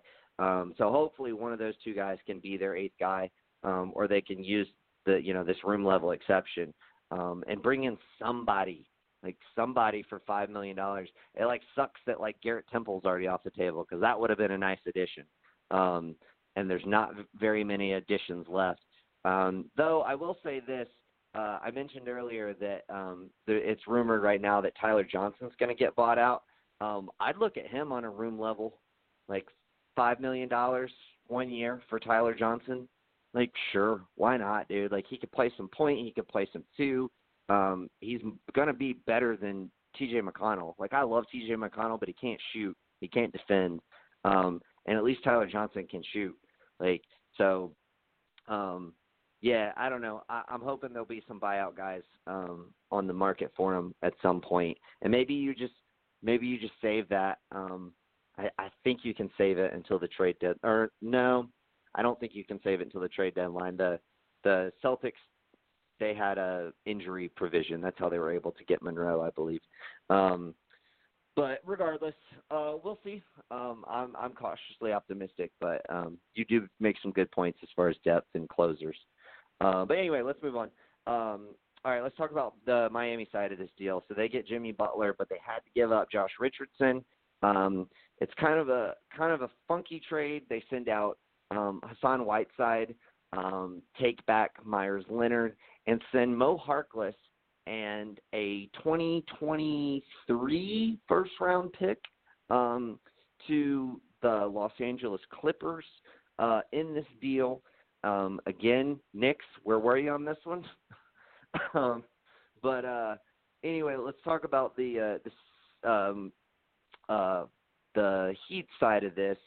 I feel like this is slight overpay to get Jimmy Butler. Um, I, I really liked it for them until they had to give up the pick.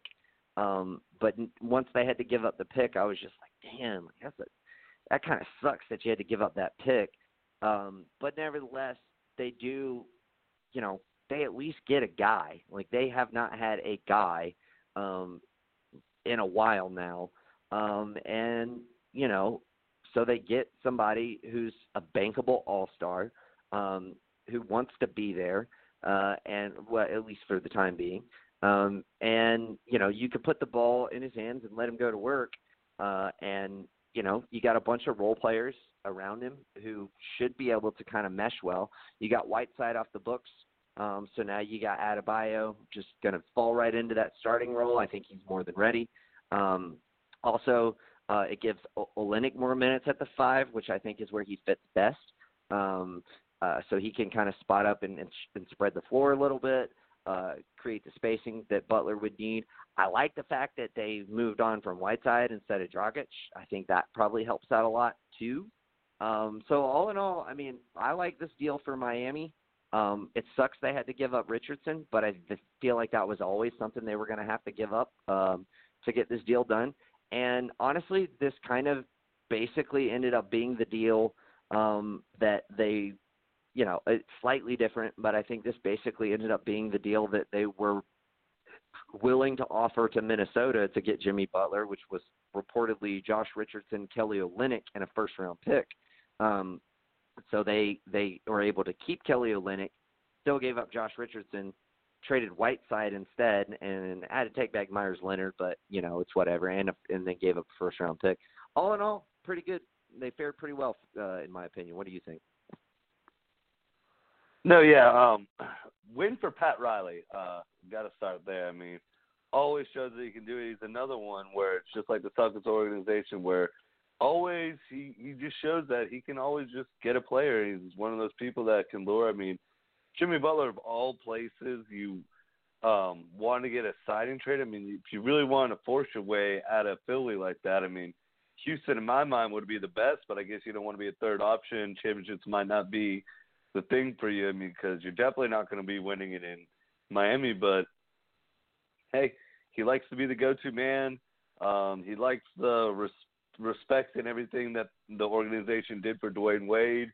Um, you know, can definitely be the next Dwyane Wade for them. Um, so that's big for just the Heat getting just another player. Um, they don't want to go through a rebuild. Pat Riley doesn't like that. I mean, Erik Spoelstra's a good coach too, so a win for that whole coaching um, staff to get a good player like Jimmy Butler. I mean, no superstar, but right under uh, superstar. I mean, definitely all star definitely be able to you know keep them in contentions in the seventh and eighth spot of the playoffs. Um, big win getting off Whiteside's deal. I know that both sides have been disgruntled and not happy.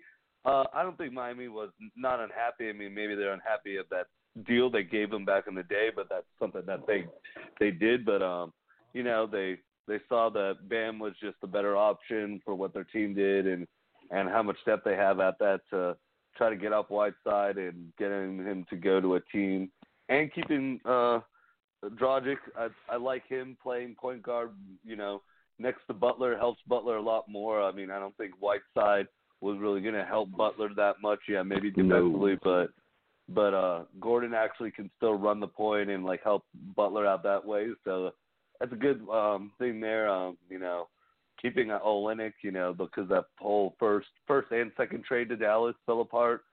So that was interesting. Yeah, you had to give up a pick, but um, I, I just think it's interesting because uh, you know, the way Pat Riley runs things is he doesn't really care about the draft, so he doesn't really care about picks that much.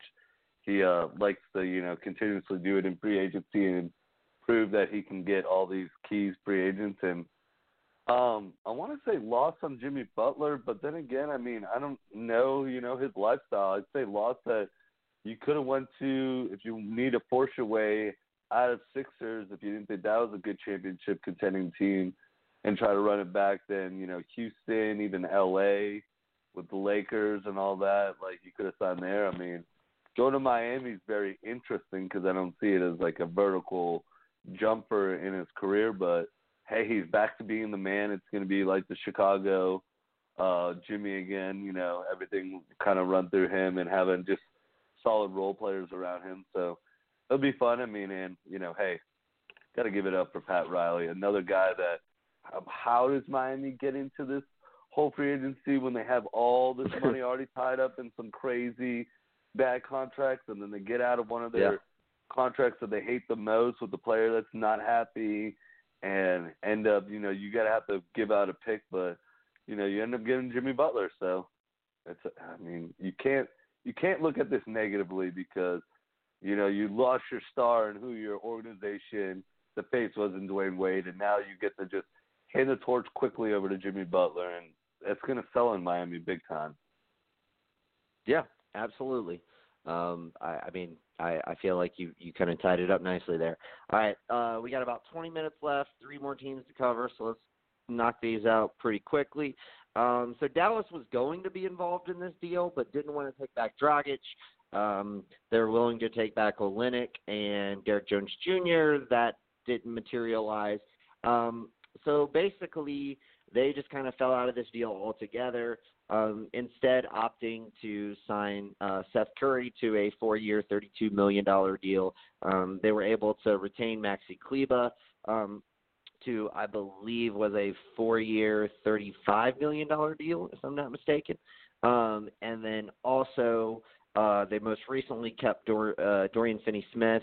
Um, I believe that deal was three years, twelve million. That's a good deal um, for for that guy. Um, just, I mean, a, a competent wing for four million a year. Like that's that's a pretty good deal. Um, I, I I like most of this. Oh, they also kept Barea, um, one year vet minimum.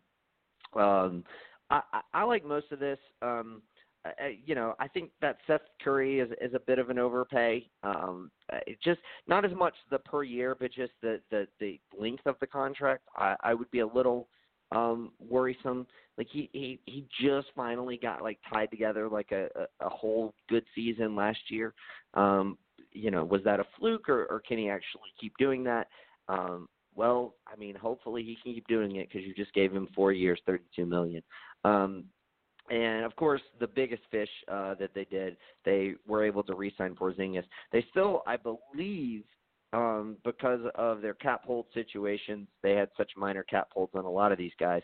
Um, they still uh, have about twenty million dollars more in cap space, so I, I expect them to still make some kind of other move. Um, but word is they they're hoping to make a run at Danny Green.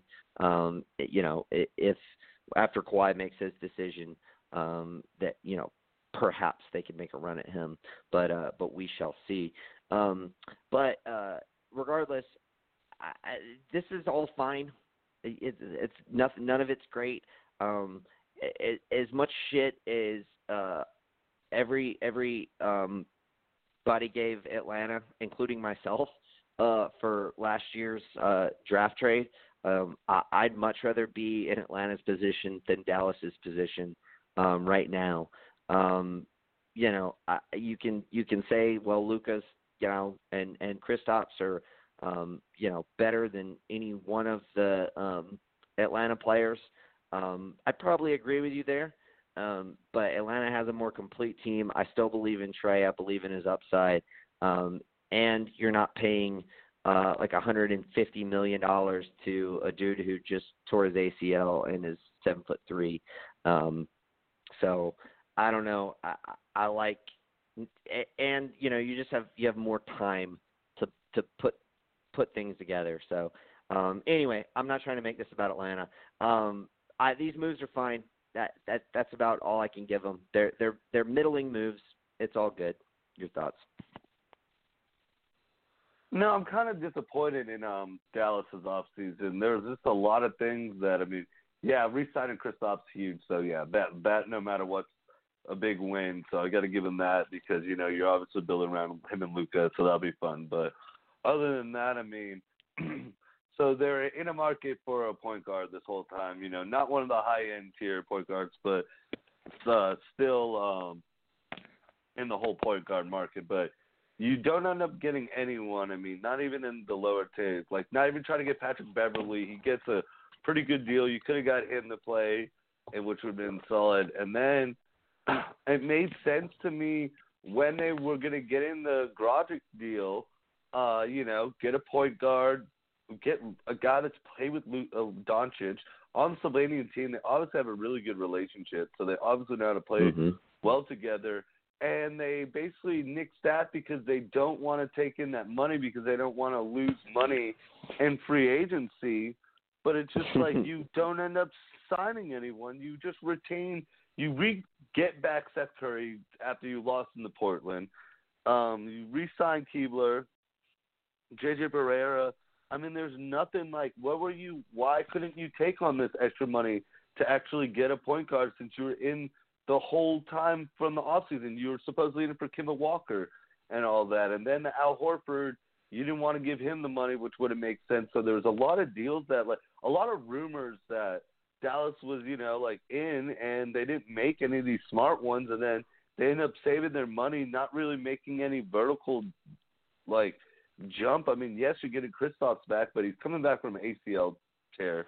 He's oh, he's seven feet, so it's going to be interesting. I mean, yeah, they'll be better than they were, but not that much better. Is like what we're saying. They're they're probably the second worst team in the West in my mind. You're just lucky you have the Suns out there, and and all that. But yeah, it's just Dallas really just. I mean, I I just don't uh, I don't know. I mean, yeah, when you re-sign the guy that you traded for, so that's big, you know, and you give him his money, and so but you could have got a point guard. There's plenty of valuable point guards, but just nothing. You just do nothing, and you just re-sign guys. So yeah, not really impressed with Dallas. I think they're just going to be one of the lower ranked teams. But luckily, they had their own pick back, so they suck. They suck. yeah, um, yeah, I I agree. I mean, I can understand yeah, there's a little bit of trepidation on Dragic because he's 33, um, and they were probably trying to get guys who were younger and locked in for longer deals and all of, all of that because their their cap money is going away um, at the end of this at the end of the season. Um, but you know, I don't know if that was necessarily the best way to go. I would have been more interested in going with two-year deals and trying to have um, open books when it comes 2021 and you're trying to make moves and make plays at some of those big lists of free agents. You're going you pretty much try to lock it in where you the only big contract you have on your books is Kristaps Porzingis. You, you're catching Doncic on the last year of his rookie deal um, and maybe you can bring in some guys then. Um, but uh, yeah, so in that sense, I would have loved to have had Goran Dragic for one year and then maybe kept him around for one or two more. Um, but eh, they didn't want to do that. Um, I think it was interesting that they had to release like basically have a press release saying like because they know he's such good friends with Luka and they don't want to piss off Luka, So they're like, "Yeah, we know, we really, we really fucking like Goran, and we we actually really wanted him and everything, but like he was just too expensive, and like we just couldn't get it worked out." and it's like, oh Jesus, you guys. Uh, but anyway, we can move on. Uh, Blazers quickly. Um, I like a lot of what the Blazers are doing. You can go back to the you know the Evan Turner, um, Bazemore swap I thought was pretty decent. I like them getting Whiteside, especially because it didn't really cost them anything, um, just a little extra in salary. Um, but you know, because you don't have Nurkic right now, I think that's good. I think when Nurkic comes back, he is matching salary for Kevin Love. Um, so if you decide you want to make that leap, you you have that um, opportunity. Um, they bring back Rodney Hood on a, a relatively good deal, uh, especially considering how well he played with them in the playoffs last year. Um, they also brought in Anthony Tolliver on a pretty cheap, uh, you know, uh, vet men. Um, so I, I like that addition for them. um, just all in all, I thought they made um, a lot of interesting moves, um, most of which were very good, some of which were, you know, um, just kind of whatever. Um, oh, and they also got Hezonja, so I, that was kind of more of the one that's like whatever. Um, but uh, but yeah, I mean, all in all, they they kind of supplied themselves with the necessary depth that they need. The only big thing that they really need right now is a backup point guard um, and they can always go back to staggering um, Dame and CJ's minutes so that one of them is always kind of you know controlling the ball. Um, but yeah, I, I think it's funny. I think a lot of people are sleeping on Portland, and I'm just not going to do that again. Like I'm not like I, I I did it last year, and I think I even did it the year before. Um, and like I'm not I'm not sleeping on them this year. They're going to be a home court advantage team uh, for me out west. I, I just think they're going to keep trucking. They're a really good regular season team, um, and I, I think they've made some interesting moves. They would obviously love to have more um, wings, like uh, bigger wings, um, but I, I think they're making the necessary moves on the fringes, uh, you know, to get some stuff back there. No, yeah, um, I like what Portland did. I mean, you hit a lot of uh, things that I'll probably go over. I mean, they saw what other Western teams were doing. I mean, a lot of them. I mean, Jazz is definitely trying to take this next step and all that. I mean, losing uh, Nurkic, the whole use of Nurkic, the whole next like this upcoming season, he's not going to play. It really hurts them. I mean, and they did make it to the Western Conference Finals, so you want to compete in. Um, I thought it was interesting how they were able to finagle their way into this signing trade that looked like it was almost up in jeopardy between Miami and Philly, and somehow give up Miles Turner, who you know you weren't really using that much Leonard. anymore, even when I mean, my yeah, uh, Miles uh, Leonard. But even even after the injury, he didn't really prove anything. And then you move out Harkless, and Whiteside will be fun with them. I mean, Whiteside. Yep. Even he was excited. He's always been one of the people that's like, you're building a wrong team around me, Miami. I need your shooters and let me do my thing defensively. And that's exactly what he gets. in in Portland. And I think it's a win-win mm-hmm. situation. He's not an expiring deal. You know, you're not really gambling that much. You've got to keep Zach Collins, who is you know your future or you know really good trade piece if you ever decide trading him and what you're going to do. But you know you've got to keep that piece. And you gave up contracts. I mean, yeah, you lost Al-Farouq Aminu, um, who who gave you some good minutes at the four, but. I like the Bazemore trade. Uh, I think you know he can give you some good defensive minutes, retaining Ronnie Hood was really nice on that deal. I mean, I think that helps out. I know you said you need a backup point guard, but Hood really demands the ball in his hands. He can he can take over some roles of having some of like the ball kind of being in his hand at times and letting both Dame and CJ play off him. And um, Bazemore, I mean, uh, he's not great at it, but you know he can definitely do it. So you know they're not in any dire need. But I just think that Portland made the right moves to keep them relevant to contending for that team to play for the Western Conference Final. I'm not calling them a championship caliber team, but I still think that they're a team that can be in the spot that they were this year. I mean, especially with a catastrophic injury that they sustained right before it. I mean, I mean, Whiteside's got a lot of upside to him, and what he can bring to that team defensively is going to help out those two young guys. So, uh, you know, it, it's it, nothing of like you know big wins. I know a lot of people would have liked you know if they would have traded for Kevin Love, still could be on the books, but you know in all they're doing the right decision. And then I mean you got to say this too. I mean big win for all Portland fans is you re-sign Dame Lillard to the Supermax. I mean he's your guy. He's not going anywhere. He's facing franchise. He's loyal to you guys. I mean it's awesome that you guys are going to probably keep him and CJ and and you know, I mean, I really give Portland this chance with this window up for the West. I mean, unless Kawhi really does go to the Lakers, I have a you know, it, it's a it's a crapshoot for a lot of teams, and Portland can definitely make mm-hmm. their case. I mean, especially if they get Nurkic back right at the end of the season, and somehow you know if they know that he's coming back. And they can flip Whiteside right before the trade deadline, or still have Whiteside on that team. It'll still still be a, uh, an exciting team. So you know, big for Portland. Portland's not one of those teams that's going to get these free agents. They got to make these nifty moves, and they they made a lot of bad moves early in the Dame years with trading some first picks and for some bad players, and and making these Evan Turner deals and um I forget who Allen Crabbe, but you know they've gotten Yep. out of that. They've just they've definitely turned it around and all that. Now the the Kanter thing can can be the only tarnished thing that I could kind of give them for this free agency, but I think Kanter is one of those guys that definitely blows out of proportion. I don't think they just gave him six minutes. I think that they gave him a very short window and he couldn't get all of his chips in line to make the right choice, which I mean as a as a team you shouldn't do that, but I guess, you know, maybe in their back pocket they're like, Well maybe we could possibly get Whiteside so Kanter can be a fallable chip for us because we we know that this whole thing with Jimmy Butler going to Miami is falling apart every which Right. way and and all that. So maybe we can give Kanter this quick, hey, make a decision, or we do have we got to make our decision quick on, hey, we're gonna come in here, we'll take Whiteside, here we go, and this is how everyone all sides, and now we're all making, now we're all happy. So I think they were also Yeah. kind of on a deadline where they have to make the, they have to call into Philly and Miami and be like, we're your savior team, here's how we're gonna make it done, boom, boom, boom, let's all get in, all sides Yeah. walk away from it. So Portland, you know, Portland, you know, they're definitely going to be competing next year. And re-signing Dame Lillard to that max, I mean, you got your guy, so you got your star, and just let's see what you know you guys can do. I mean, you're definitely in better position than you've ever been with Dame. So I think redoing it and getting to the max uh, the second the second time trying to build it around him, it'll be interesting. And I think they're doing the right things.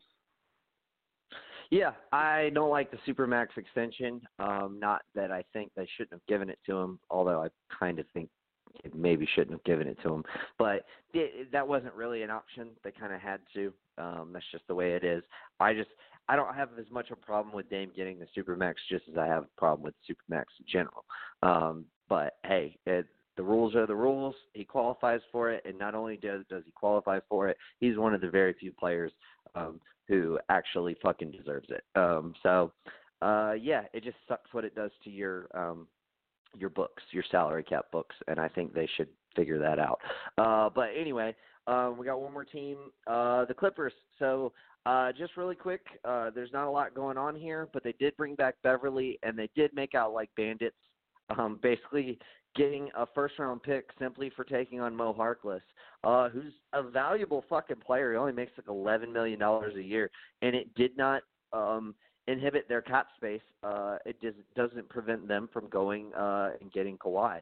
Um, so just fucking great moves, man. Like that's the thing. Like if I'm Kawhi, like, and I know like fucking they're gonna try to sell you on AD and and and fucking LeBron and all that, and it is really hard to turn down. And I couldn't blame him if he was just like, yeah, this is just too good of an opportunity to turn down. Um, but the Clippers are going to be a very fucking good team. They just they're that organization is too professional and too fucking smart um, not to be uh, a team that is constantly putting you in the best situation for success year after year after year. I don't think you can rely on that kind of longevity with the Lakers. Um, just my personal opinion. Uh, but regardless, I like what the Clippers did. I like the fact they were able to keep Beverley. Um, and all in all, I think uh, if they get Kawhi, it's going to be fucking great. If they don't, they'll recalibrate and actually use that cap space wisely, unlike say the Knicks. No, yeah, um, hundred percent agreeing with everything you're saying. Uh, I'll give that right now out of all the teams. I mean, Toronto because they just you know they already knew their situation and they didn't have that bad of a situation if he doesn't come. But out of all their teams that have been putting their chips fully in to this free agency on just Kawhi, I mean, they're definitely the team that's looking better right now. I mean, they re-got their guy Pat Beverley. They're like, no, the rest of you guys around the league trying to steal him. Yeah, we've made it known that Kawhi is our first option, but we're going to get this guy signed still. So they get their they get Beverley back, which is you know very big for the culture and their identity of their team. So I like that. Um, getting in the Harkless trade was just a you know a smart thing to get another asset, and uh, you know they still have their money, but I still think that they can run it back, be fine next year. Gallinari's off the books too, so that's even better for them. You know they're not in a bad situation where, as in the Lakers, who put all their chips in, have pretty miss, much missed out on every decent role player that I can think of, minus the Morris twins. I mean, I'm they're they're they're Yeah. about to just have to go wild on the Morris twins, JaVale which is positions they don't need. and and Rondo, yeah, in positions they don't need when they could have went after like what the Knicks kind of did when the Knicks lost out on their guys. You know, it doesn't make sense for the Knicks, but Knicks got a lot of good role players where the Lakers are just fully in on. They've gone all in on the Kawhi thing. They're hoping that it bails out. Sure. I think it might for them, but it's just right now if the Clippers don't, they're not in a bad situation. They they've got the same team they can run it back with. They've got more assets somehow. They still are flexible to do whatever they want this summer, next summer, whenever, and just everything Yep. that Weston and that whole organization is doing is just right. And I really hope that if Kawhi doesn't, in my heart, I if he doesn't, you know, I go to the Clippers. I hope he stays in Toronto. But you know, um, I just I don't want him to go to Lakers. Yeah, no, nobody wants him to go to the Lakers. That's the thing. He could pick either one of those two teams. He'll he'll keep all of that good uh generosity and all the things that he he got back from going to Toronto after he maybe lost a little bit of it in San Antonio. He goes to the Lakers, everyone hates him again. Like learn from KD, don't do it. Um but anyway, we're going to leave it there. Um thanks everyone for listening. Uh I'll be back tomorrow with Joel. We'll break down another 11 teams um, and uh, hopefully we'll have a Kawhi decision by then. If not, we will uh, jump on to tell you about that as well. Um, but thanks for joining. Till tomorrow night. Peace. Peace.